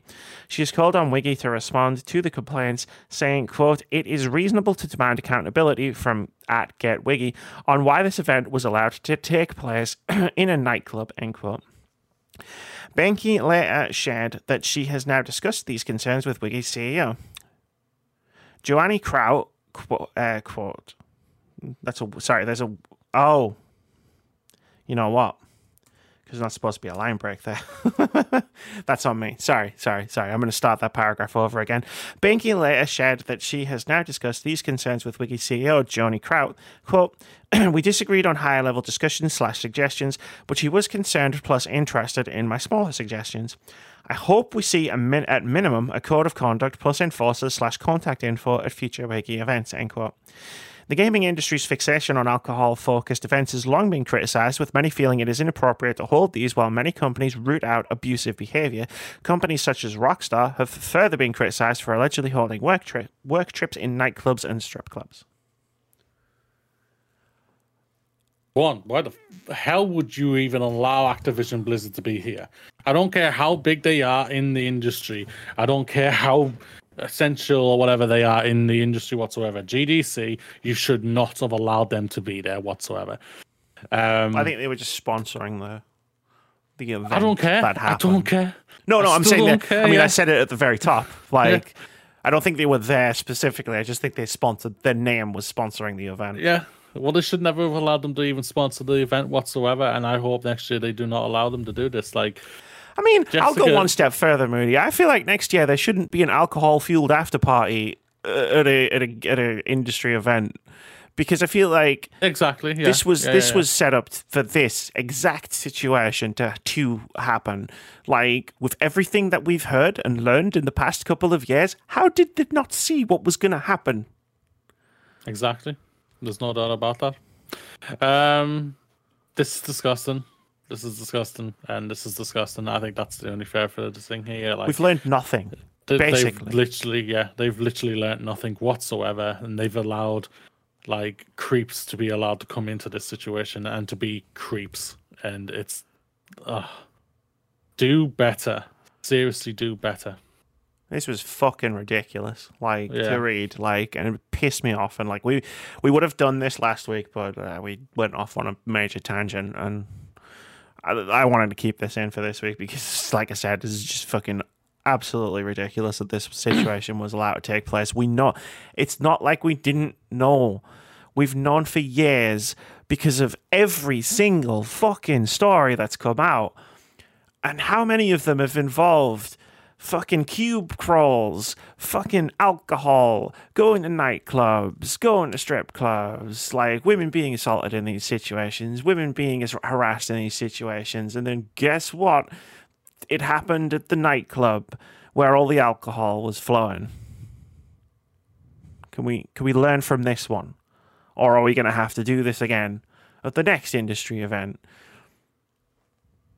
The fuck? I get that like people want to have do parties and have a good time and blow off steam because I'm sure GDC is very hard for the people who go there to do work. But like, can we maybe do that in a setting or a situation where women aren't being set up to be preyed upon by predatory men? Or is that too much to ask? Do we have to have a more serious conversation? Jesus fucking Christ. Exactly. Ah, oh, yeah. It's Activision all the way down. US senators call out unacceptable lack of accountability for Bobby Kotick in Microsoft buyout. This is from Andy Chalk over at PC Gamer. He writes United States Senators Elizabeth Warren, Bernie Sanders, Cory Booker, and Sheldon Whitehouse have sent a letter to FTC Chairwoman Lina Khan asking that she investigate whether Microsoft's planned acquisition of Activision Blizzard could worsen the workplace place conditions at the company. The letter, reported by the Wall Street Journal, also calls out CEO Bobby Kotick's continued role at the company and, quote, golden parachute, end quote, saying that failing to hold him accountable for the workplace culture he allowed to flourish would, quote, be an unacceptable result, end quote, of the acquisition. Uh, the letter states, quote, workers at Activision Blizzard following years of rampant sexual misconduct and discrimination and unfair labor practices have led calls for greater transparency and accountability in the gaming industry, and we are deeply concerned that this acquisition could further disenfranchise these workers and prevent their voices from being heard. As, pro- as the proposed deal moves forward in the review process, the Federal Trade Commission should assess whether the ways in which these companies have failed to protect their right, the rights and dignity of their workers, are driven by monopoly power or amount to anti-competitive harms in our labour market, and if so, if the merger will exacerbate these problems. End quote. The letter makes a specific reference to the reported frat boy culture at Activision Blizzard and its recently finalized $18 million settlement with California's EEOC arising from complaints of sexual harassment and discrimination at the company. It also notes that Activision Blizzard is facing a U.S. Securities and Exchange investigation into its handling of workplace misconduct mi- complaints, and that despite his claims to the contrary, Kotick was in fact aware of at least some of the allegations of sexual misconduct complaints quote, including alleged assaults, end quote, and did not report them to either the board of directors or industry regulators. The plight of QA workers also gets attention. The letter describes them as, quote, undervalued and exploited, end quote, working under contracts that pay less than living wages and subject to arbitrary layoffs. Interestingly, while Microsoft has at least nominally presented itself as the good guy in this merger, most recently by saying that it, quote, will not stand in the way, end quote, of unionization efforts at Activision Blizzard, the senators do not seem impressed, calling the proposed acquisition, quote, a cynical and opportunistic attempt to capitalize on the systemic issues, end quote, at the company. They take an equally dim view of the promise that non interference with unionization efforts, saying the commitment is, quote, so vague that it leaves multiple ways for Microsoft to undermine the unionization process and its outcome, end quote. But Kotick is clearly the prime target of the senator's ire. The letter says more than 1,800 Activision Blizzard employees signed a letter calling for him to step down, but Microsoft is, quote, protecting him, end quote, under the terms of the acquisition, keeping him as CEO until at least 2023 and ensuring, ensuring him a massive payday if and when he does leave. Quote, the lack of accountability, despite shareholders, employees, and the public calling for Kotick to be held responsible for the culture he created, would be an unacceptable result of the proposed Microsoft acquisition, end quote. To be clear, an FTC investigation into the proposed acquisition is going to happen. It's obligatory, but the letter suggests that the process may be rougher than anticipated. The general consensus earlier this year was that there might be, quote, some drama, end quote, but that approval was likely to happen. But this letter could increase the pressure on the FTC to push back against it, especially given that the Biden administration in 2021 expressed an interest in heightened enforcement of antitrust laws, quote, to meet the challenges posed by the new technologies, by new industries and technologies, end quote. An FTC rejection of the deal wouldn't be without precedent either. In December 2021, it sued Nvidia to stop its proposed takeover of UK-based chip designer ARM, which ultimately contributed to Nvidia's decision to halt the acquisition effort. Lots of information. But One? There's lots of information all at once, but we can get through it.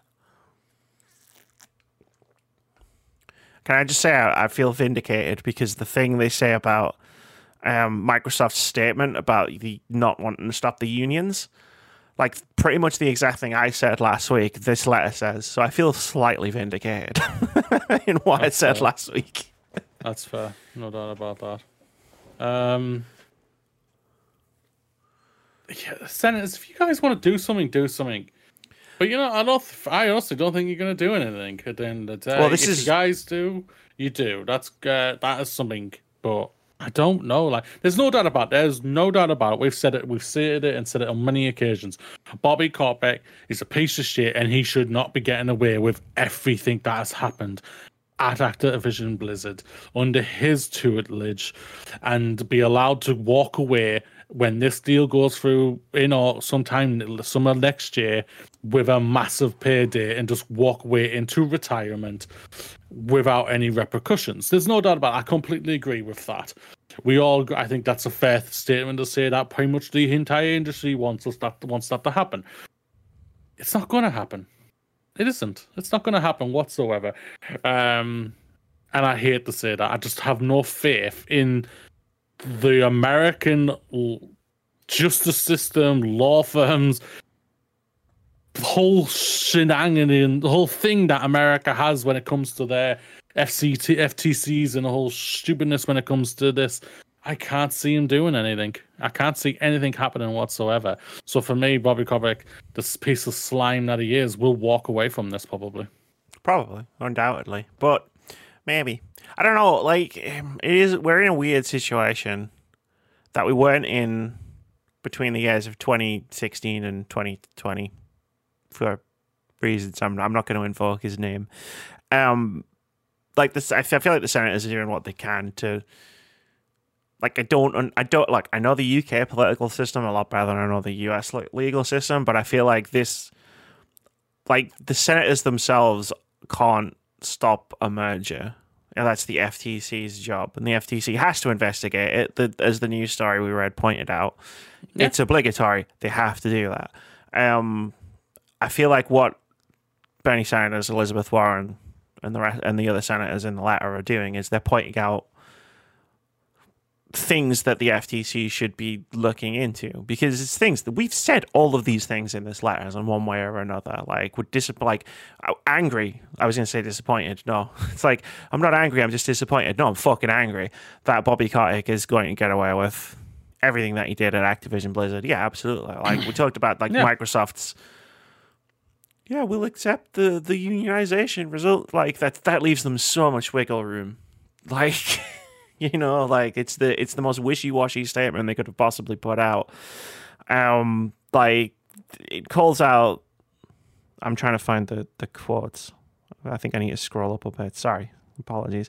Like it, it does call out a lot of things that I think need to be addressed in this merger, and like a lot of people seem to think this is a done deal, and maybe it is, but it's not going to be a cakewalk because there are legitimate antitrust implications in Microsoft buying Activision Blizzard. They are two of the biggest companies in the in the video games industry. This isn't Trump's America anymore. And anti-competitiveness doesn't just mean oh all of the thing you'll have to buy a Microsoft thing to buy all of the things that Activision Blizzard makes. Like anti-competitiveness talks about it, like it touches on so many different things that this letter brings up that I don't see a lot of people in our sphere of influence talk about a lot, which is like, yeah, it can make work conditions worse because where else are you going to go? Like by limiting the number of places that people can work limits the the need for for Activision Blizzard to change to make their working conditions better because where else are you going to fucking go? Like, you know, we're one of the biggest. You're going to go to fucking Obsidian? It's owned by the same company, motherfuckers. You know, like that kind of thing. Um, and it also touches on something that I that we both touched on when this deal was first announced, which is like, so does this mean that like people at Activision Blizzard are just going to have to suffer shit until at least 2023 because that's fucking unacceptable to me. Yeah. So I'm glad I'm glad people with power in America have actually come out and said it. Like it's about time some it's about time people talk about things. like people with There's power. no- Sorry. There's no doubt about it. Yeah, I see where you're coming from with that, but I won't lie for me. Freaking Bernie Sanders has more bloody power than bloody than I do in my bloody pinky. He huffs and he puffs and he never blows anything down. Ooh, And, one uh, senator. He is only I know one he's just one senator. yeah, I know, I know, and no, and I bet the other ones, I bet they've tried to huff and puff and they've never blown anything down or whatsoever. And it's like that's just the crazy thing of just how it is when it comes to the American system. That's all. But obviously, I won't lie. I'm very uneducated when it comes to the American system, and uh, and everything like that. And please, if you, if there's anyone out there who wants to simplify it for me, please freaking get in contact with me on Twitter. I will happily listen to you. There's no problem whatsoever about it because it is incredibly confusing. Um, but it works for you at the end of the day. Does it? But Does it? That's like saying ours works for us. It works. I mean, it shambles forward, much like a reanimated corpse. if you can call that working, I mean, you know, it's like a little worm just jiggling along. I think But that's no, yeah. insulting worms, to be honest. I won't lie, that yeah. But yeah, I like. I honestly, yeah, it's gonna go for me. For me, Microsoft the, and Activision wouldn't have signed to go push put this through if they weren't confident for it to go through. For me Oh, I'm sure they are confident that it's going to go through. So for me, it will probably go through. So. we'll see. But yes, the comp- what you said. Sorry, I'm butting in on you, and I do apologize there. Um, what you said prior, saying it is bloody disgusting that Activision Blizzard employees will have to basically suffer until this deal goes through, and even after that, because until Yeah. Microsoft are able to get in to even do anything to try and sort anything out, if they even do, let's just be frank here. We've just talked about two frinci- two freaking incidents that they've took their took their sweet ass time to get sorted, and we don't even really know if they have been properly sorted yet until further down the line. If So they even do. Yeah, we don't even know. Well, that's the thing. We talk, we like in, in the undead lab situation. We're literally reading about things that have happened. We don't really know what the situation is right now because that's not what was talked about in in the thing that we read. Like, yeah, if they even do. Sorry, it might be an unpopular opinion because Microsoft's like uh, uh, popularity is in the ascendancy uh, in the ascendancy but like they are also a gigantic corporation and as we try to tell people as multiple as much as possible that corporations aren't your friends they exist to make money for themselves if it was in microsoft's best interests to fucking pay all of their workers one dollar an hour and they could get away with it they would do that because that is how corporations work so yeah, we'll see. Like I, I have more faith in Microsoft than I do in other companies based on everything that they've done in the past. But they've had two L's. they've had they've there's there's been some stuff that's going on that's concerning to me. So we'll see what happens. Just people need to stop supporting fucking gigantic corporations like they're fucking football teams. And don't even get me started on football teams. Should we move on? Saudi owned football teams that I keep hearing about non stop. Because we're close to one. I know. Oh, yeah. But look at all the money that's going to come in uh, Newcastle. Okay, great. I'm going to take a drink, sorry. Just needed to wet the throat after that one. Oh, that's going to win me some popularity. We'll move on. Black streamers and color of change demand. Uh, hashtag Twitch do better. This is from Ed Nightingale over at Eurogamer. He writes Black streamers on Twitch have joined forces with Color of Change on a campaign demanding hashtag Twitch do better. Last year, marginalized creators on the platform were rocked by a surge of malicious hate raids, and the hashtag hashtag uh, Twitch do better was used to criticize Twitch's response. This was followed by the A Day Off Twitch campaign. However, this new campaign has, is asking for a resurgence in support. In an open letter to Twitch CEO Emmett Shear and senior staff, black streamers state not enough has been done to support marginalized creators. While Twitch did respond to the influx of hate raids, the letter notes that Twitch only updated its safety protocols following the high profile campaigns of black streamers, and since then, not enough has been done. Uh, the letter reads, quote, While Twitch claims to be listening to creators and building solutions to help stop unwanted harassment, it is still not offered a timeline for when these demands will be met, if at all. Twitch has shown repeatedly that it is not willing to be transparent and cares more deeply about its public image than the safety of black streamers, end quote. The letter also criticizes the recent support for Black History Month as, quote, short-term performative Black History Month initiatives, which was sorely inadequate, end quote. Uh, quote, Twitch must address its complicity in anti black racism on the platform, and that starts with working directly with impact, impacted black creators to determine which policy and procedural changes are needed to improve their safety, as well as being transparent about when these changes will be implemented, end quote. As such, black streamers and Color of Change have three major demands that Twitch do better. One, easy, easily accessible and well communicated incident feedback loops, which would allow black creators who've been harassed or hate rated to obtain more immediate support. Two, improved moderation practices and support which would equip black creators and their teams with the tools needed to end hate raids and protect themselves from discriminatory language, especially during featured events. And three, commitment to conduct a racial equality audit which would allow Twitch to eliminate any manifestation of bias, discrimination, or hate in its policies and procedures. The campaign has been launched alongside a video featuring the experiences of four black streamers I am Brandon, A underscore typical queer, Real Mama Eagle, and It's Lady Kit. For more information and add your voice, visit the Color of Change website, link in the description of the podcast. that was last part wasn't part of the news story. That was me saying that. It's, in, it's down there right now. uh, before I start anything, I think it's um, if anyone, if a person of color out there, please get in contact or something like that. It would have been great to possibly have someone on for this story alone because, like we've already stated, like I said last week, representation is incredibly important. Uh, for anyone like for content creators who didn't have a trans person on when it came to the Harry Potter thing on, should have had someone on. And the same goes for us on here. I think we could, we could, we, I think we both could have tried to get someone on here for this. Um, but uh, please get in contact if you would like to come on and everything like that, because we would love to chat to you and everything like that. Um, ah, you know me, maybe I'll chat to anybody.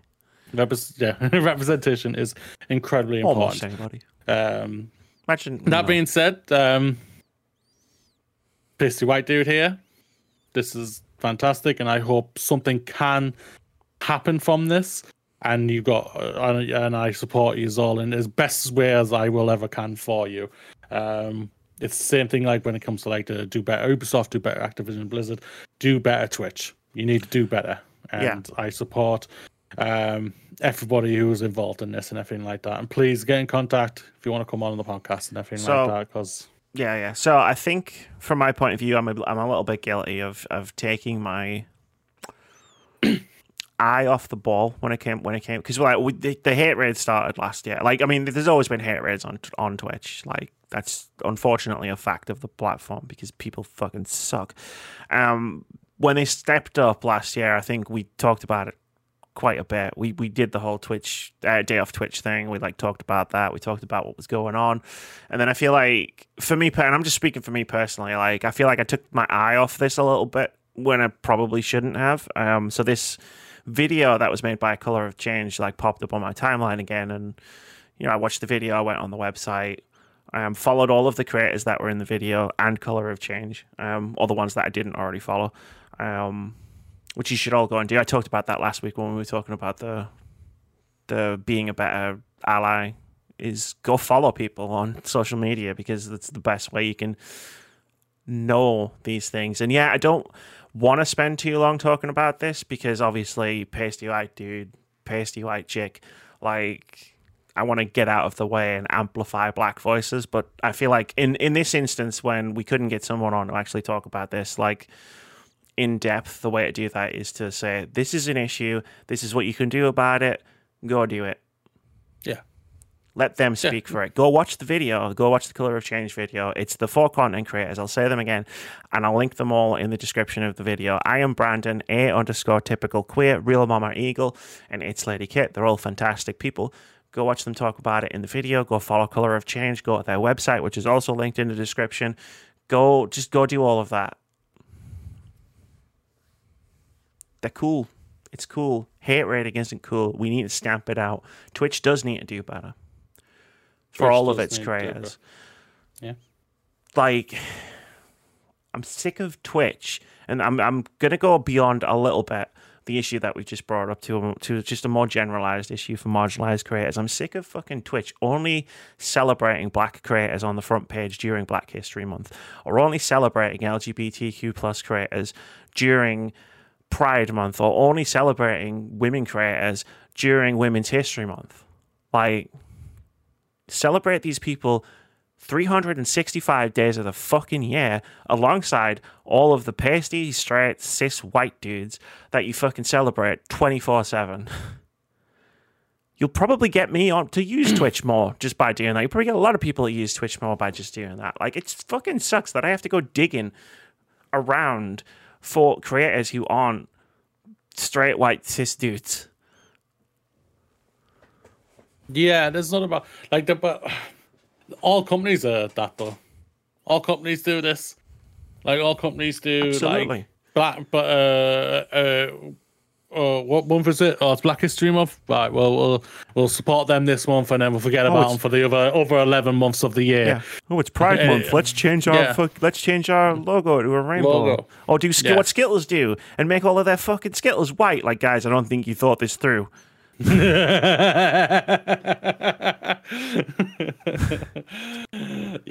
that was that was. They've done it twice. I'm hoping they do it a third time so I can because I'm going to buy a pack of those Skittles and I'm just going to keep them just for the irony.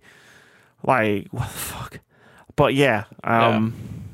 go follow everything and click on all the links in the description and and just educate yourself and and and when someone from a marginalized community asks you to do something to to better some part of of their experience, be it on Twitch or like just in their lives in general, do it. Do it indeed. Do it. Um, we're going to move on to tidbits. See this? I'm keeping control of the podcast and the time, and I'm getting better and better at it. whoop whoop whoop whoop. We can do the we can do the new story I was going to do as a tidbit because basically uh, the Russian Loop Hero developers are telling players to pirate their game because of sanctions, meaning that no one can actually buy the game. They're being supported by the publisher, in this instance, Devolver Digital.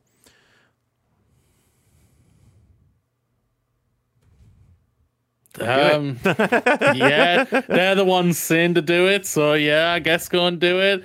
I do not support piracy whatsoever, but with the dev who are telling you to do it, I guess go for it. I guess it's they're they're the ones promoting it for all that. Uh, it's always an uncomfortable thing for me, like to it's... say, go yes, go go support piracy type of thing. Oh, it's like uh, in, in, this instance, in this in, in this rare instance, I can't a, I can't believe these words are going to come out of my mouth, but by pirating Loop Hero, you are actually supporting the developers. Yeah, yeah, yeah. In this one instance. Yeah, yeah, yeah, yeah, yeah. Don't use that as a blanket fucking thing to like pirate everything. Like, mm-hmm. like you can't buy the game because sanctions Russia. Like, and even if you like could buy the game, like I suppose you can still buy the game, but they're not going to get paid for it. So like you buy Loop Hero on Steam, the dev's not going to get paid for it because they're being sanctioned. Like there's no banks for them to get the money. So yeah, pirate the game instead. I get where they're coming from. Yeah, no doubt about it. I completely get where they're coming from. Feels weird. It's just weird, isn't it? It's just weird, isn't it? It's like to help the developer pirate their game. well, you it's, it's more of a you're better off doing that than buying it. Yeah, yeah, yeah. It's 2022. What a fucking ride this has been. Um, yeah. Epic Games has now raised $100 million for Ukraine humanitarian efforts via Fortnite profits. That uh, is still actually going on until tonight. At the time of recording, it's today, so it'll be finished. So that's number next week when we report on it is going to be higher still. Well done. That's fantastic. a lot of money. It really is, yeah. We love to see it. We really do. Uh, Capcom is raising the wage of its Japan based staff by 30%. I loved seeing this. I loved seeing this. This was amazing to read this. And uh, yeah, just fantastic. Well done. That's good. Innovators. Capcom want to become innovators. Capcom are being innovative. What are they doing? They're, they're paying their staff a better wage. Innovation. I fucking hate it. Yeah. Um. But yeah, no, it's a great. It's great to see. Like you know, like yeah, like reward devs for their hard work. Reward everybody for their hard work. Like it's great to see. Yeah. Did you watch my uh, Elden Ring Elden Ring review? Yes. Did you Did you catch the sarcastic joke I put in the middle of it about From Software treating the staff better? I may have no, made a comment. Don't think I, I think I missed that. No, I did a um, I did a thing where I was like, whoever came, like, you know, I say this in reviews a lot, where it's like, oh, whoever came up with this thing deserves a raise. And then as I was saying it in the in the recording, I, I made a very sarcastic comment about, well, maybe you should Just give everyone a raise. By the looks of it, from just gives me another reason to watch it. Just rewatch it. You'll catch it. It's very quick. I was speaking really fast throughout that entire video. You were, but that's why I think I didn't catch it. it's just the way I talk. Like, I don't know. Um, anyway, uh, we got Microsoft is reportedly launching an Xbox Game Pass family plan later this year. Good idea. It's a great idea. Yeah. Uh, you would consider us family, right?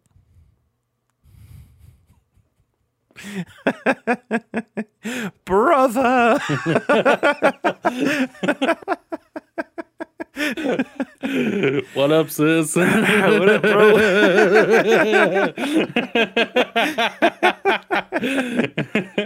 it's definitely good something to talk about. Yeah, I mean, I the mean, family pan, the the pan game first family pan.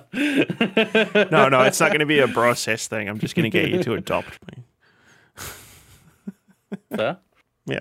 I, I, I'd accept that. Me, me, and Mrs. have always said we want kids, so let's do it. I'm right here. Right, take me the best part is you get a kid who, who can help with the rent. and you don't need I'm to sold. feed me. I'm fucking sold. you don't even need to feed me. Win win. Um, Sweet. I'm sold. oh dear. Uh, Halo developer admits fans are quote out of patience end quote with a lack of Halo Infinite updates and communication. Gamers have very little patience. Have you not realized this? I, in, of course, they were going to run out of patience. In come on, I can't believe I'm going to say this sentence. In gamers' defense, in, in gamers' defense, it's been five, five months, five, five, six months now. Yeah, yeah, and it's like, guys, we were just talking about this on the stream last night when we were talking about uh, Among Us it's like I I understand that game development is challenging, difficult, and takes time. But when you make a game like Halo Infinite, you need to keep people invested in that game, and you do that with new stuff. Um, like when we talked about Halo Infinite when we when we reviewed it in the big long review we did in in December and I said, like, I'm interested, like, putting aside the multiplayer aspect of it for a moment, I'm interested to see where the story goes next because they're talking about Halo Infinite being a platform, like, and there's a definite, like, tease for whatever comes next, and then it's just been nothing. Like, not even a, hey, we're going to talk about this at some point. Yeah. in time. And like, so I can see where the multiplayer frustrations may be coming from as well. Like, I'm sure there's plenty of people who are being shitty about it, and they should Yeah. not be being shitty about it. But Halo Infinite is a game that that I'll still, still I'll still say. I think I said last year. There's a game that should not have come out last year. They held it to as late as they could have. That they felt like it was going to be a good enough game to throw out. But it's a game that should have been pushed till next to this year, and they should have probably even held it off for the entire year until late, late till fall this year, and then they could have had not only accumulated enough content to be able to stretch it out to give it a good good enough amount of content for it, and it would have I think could have blown everyone away even more than it did the last year. It got a lot of hype and it got and it was very successful. Congratulations to the entire team. But sadly, I see where you're coming from. Like that, it's been like five, six months now. But at the same time, this was the game that they were like cracking hard on to get it sorted as fast as they could within a year, basically.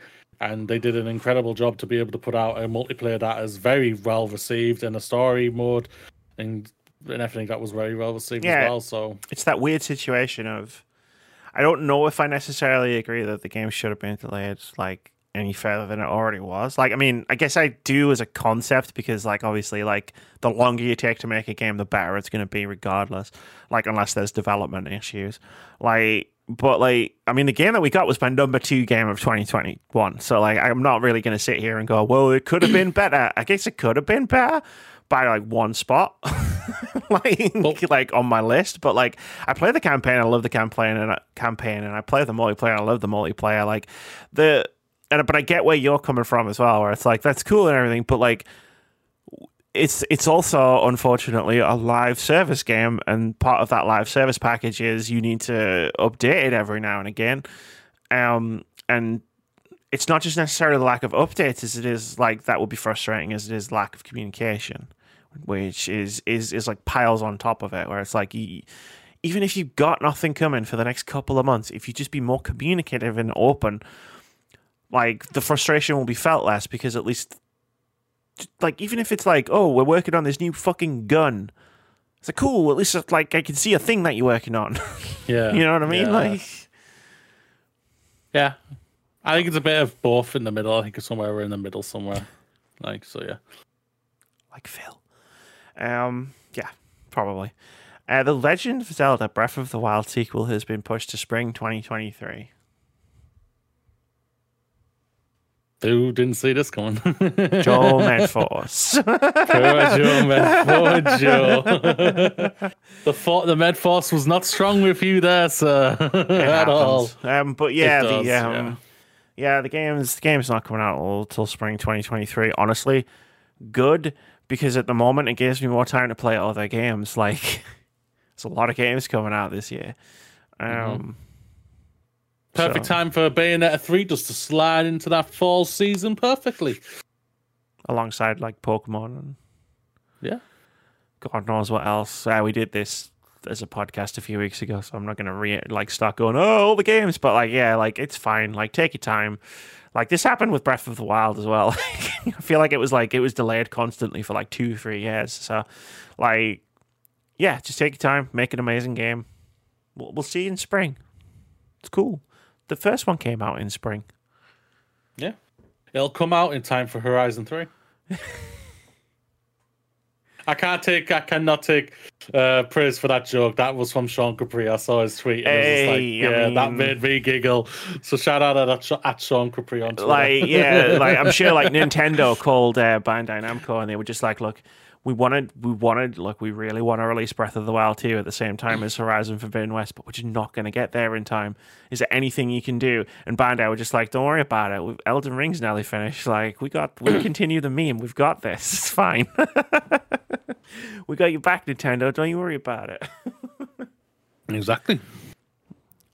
Uh, Hyper Light Breaker, a fully 3D roguelite follow up to Hyper Light Drifter, is coming in 2023. Yeah. Yeah, I mean, yay. I liked Hyper Light Drifter. Never played. I can't comment on it. Not your, So- not your kind of game, I don't think. Um, speaking of someone who knows you quite well, I don't think you. I think you would appreciate the art style, which is incredible, and the music, which is incredible. The game is incredible, but I don't think it's your kind of game. That's fair. Um, whereas this has co-op. Well, does it? yeah, Hyper Light Breaker. Yeah, it's gonna have uh, co-op. Um, so all the things you've just said, you want to drag me in as a co-op partner. come on, let's go. I'll, need stay, to play. I'll stay behind with my little sword. we need to just play. Yeah, just, just get behind me. I think we need to play more co-op games in general. Like we we played um, Nobody Exactly, Saves the World at the start of the year, and even though we didn't really like the game very much, like the the act of playing that game together fun. was fun. So yeah. Yeah. I need to Yeah. we I need to like look at my backlog and see if there's any co-op games on there. Um oh here it is. PlayStation has filed a new trademark for knack. Knack 3 baby. Well, Knack 2 did have co-op, so uh, uh, well, let's not go. Let's not let's not be too hasty about what. Let's let's have some standards about what we play like together. Just, I can't wait for Knack Three to be a thing because it's just like, how? how is it? How is this still happening? how uh, how is this still happening? Like, does the game sell well? I don't get it. It must. It must. it doesn't do well. Like it doesn't review well. Like I don't understand what's happening. But I guess if it's selling, like I guess, like is it easy to make? Like relative to other video games, like there's there's a reason this keeps coming up. Yeah, it's Corey's Corey's um oh what was the architect guy who He was shit, he was talking about hard drives and yeah shit, shit. Mark Cerny. Mark Cerny, yeah, Mark Cerny, yeah, yeah, yeah. Yeah, it's him. It's him. He's just like, oh, do you want you want me to do the architect for season, uh, for PlayStation Five? Yeah. Yeah, This is okay, it. I won Knack three. No, no, this is it. He's like, oh, you want me to get up on stage and talk about hard drives for an hour and become a meme? I want Knack 3. And then PlayStation were just like, well, we need, we need you. So, yeah, we'll make that happen. Uh, everybody's golf online service is shutting down this September. Fuck, I like that game. How dare you? Unless you're going to give me everybody's golf 2 PlayStation, we're going to have beef over this. Everybody's golf's a cool game. I like it. yeah, And I don't want you to shut the service down. Boo, I say. Boo. boo. Persona 5 is leaving the PlayStation Plus collection. Didn't realize this was going to be a thing. Like that instant game collection, apparently games are going to come out of it. So uh, grab it if you've got PS Plus.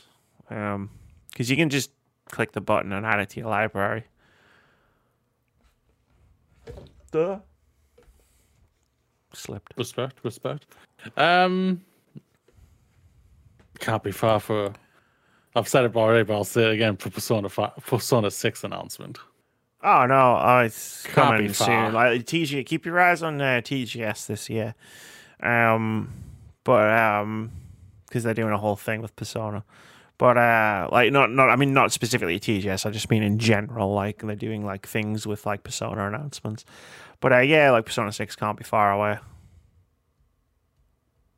We'll see what happens. Um, lastly, Twitch has suspended the boost, the paid boost train feature after porn was highlighted on the front page.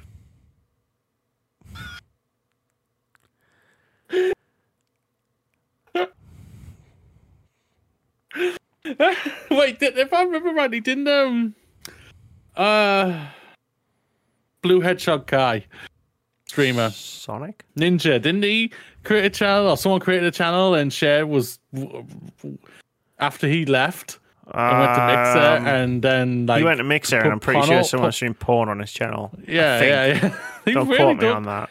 They really don't get uh, like. Well, it's the like it's just great. Twitch, Like man. I'm glad this feature is dead because it's a dumb feature, um, and it went out in in the most Twitch way it possibly could have exactly. with porn.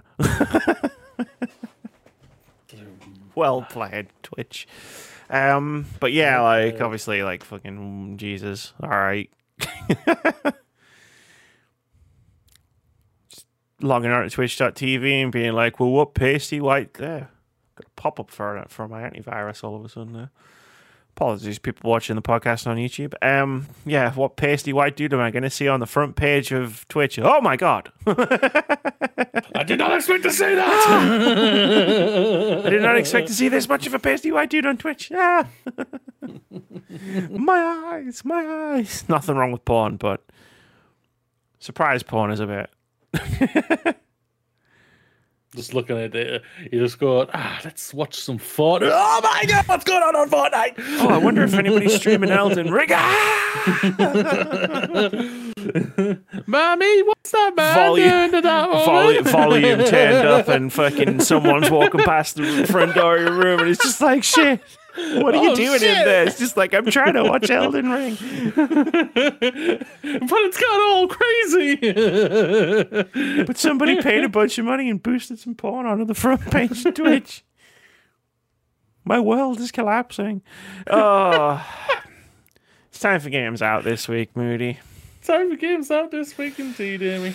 On April 5th, Lego Star Wars The Skywalker Saga comes to PlayStation, Xbox, Switch, and PC. Play through all nine Star Wars saga films in a brand new Lego video game unlike any other. Experience fun filled adventures, whimsical humor, and the freedom to fully immerse yourself in the Lego Star Wars galaxy. So you copy that. Uh, also on April 5th, MLB The Show 22 comes to PlayStation, Xbox, and Switch and will also be available in Game Pass. With the all new MLB The Show, there are more ways than ever for gamers to play. Craft the perfect team, round up your friends to see who's champion of the couch or online, or spend an evening ranking in raking in homers as you progress your career to the big leagues in Road to the Show. Then on April 7th, Chinatown Detective Agency comes to Xbox, Switch, and PC. Chinatown Detective Agency is a cyber noir point and click adventure blending stunning retro design with innovative mechanics. Play as Amira Darma, an ex cop who just opened her own detective agency. Choose your clients, travel around the world, and solve dangerous cases using real world research. Also on April 7th, Out There. Oceans of Time comes to PC. Out There Oceans of Time is a space exploration game that puts you at the helm of an interstellar mission of discovery spanning a vast and vibrant cosmos. Lastly, on April 7th, we also have Forgive Me Father, which is coming to PC. Forgive Me Father is a dark retro FPS, uh, horror FPS set in a comic book style world inspired by the novels of H.P. Lovecraft. As the only one left with full senses, you begin a journey in search of answers and relief. How long can you last? Chinatown Detective Oh. Agency looks sick, by the way. like, I'm so excited for that game.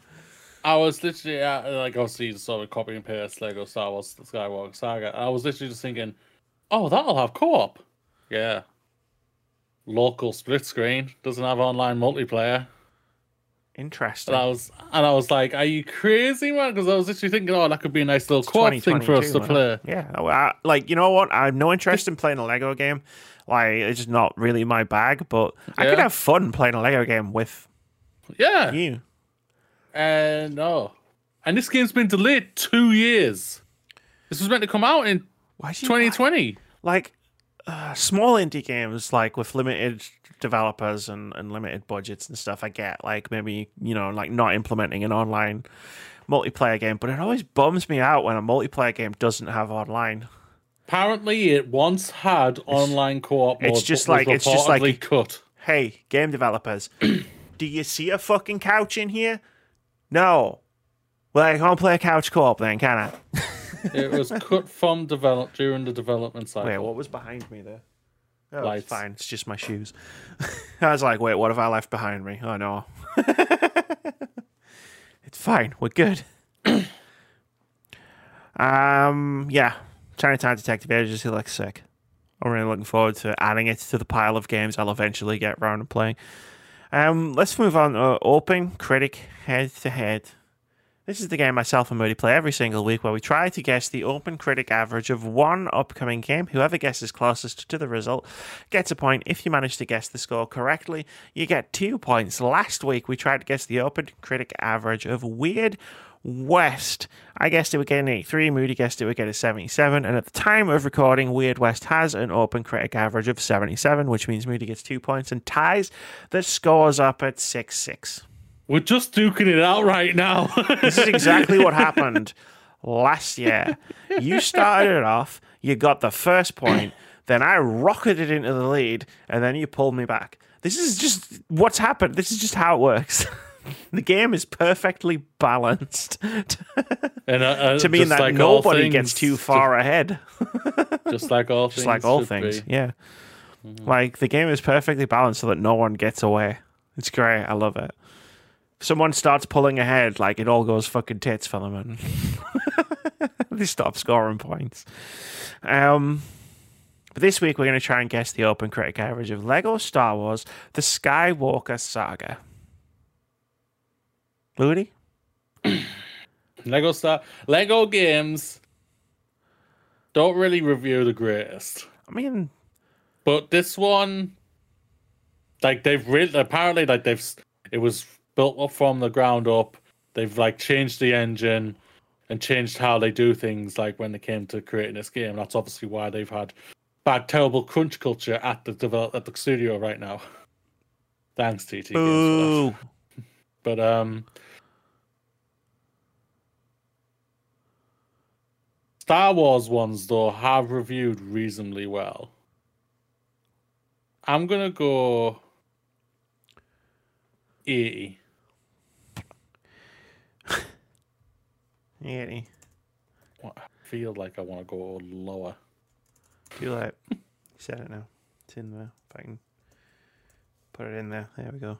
Like the cursor on my screen on here, right? Like you know the blinking cursor is literally like in the middle of the zero.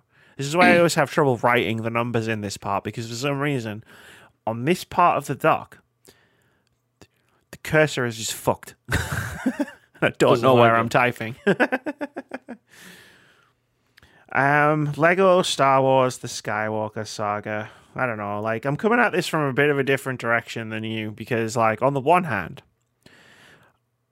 Lego Lego games in general are okay. They're good. They're fun, but like, they're not like groundbreaking video games in any way. So I always sort of like, I would assume that they would always sort of get like good review scores, not amazing review scores but I'm very. I've been beat. I've had this like let's just like we've been playing Open Critic head to head for a couple of years, right? And I have had the shit kicked out of me by over inflating my scores on indie games and undershooting on AAA games because this is just where we're at. Yeah. Um, and I'm sure part of that is my unconscious bias.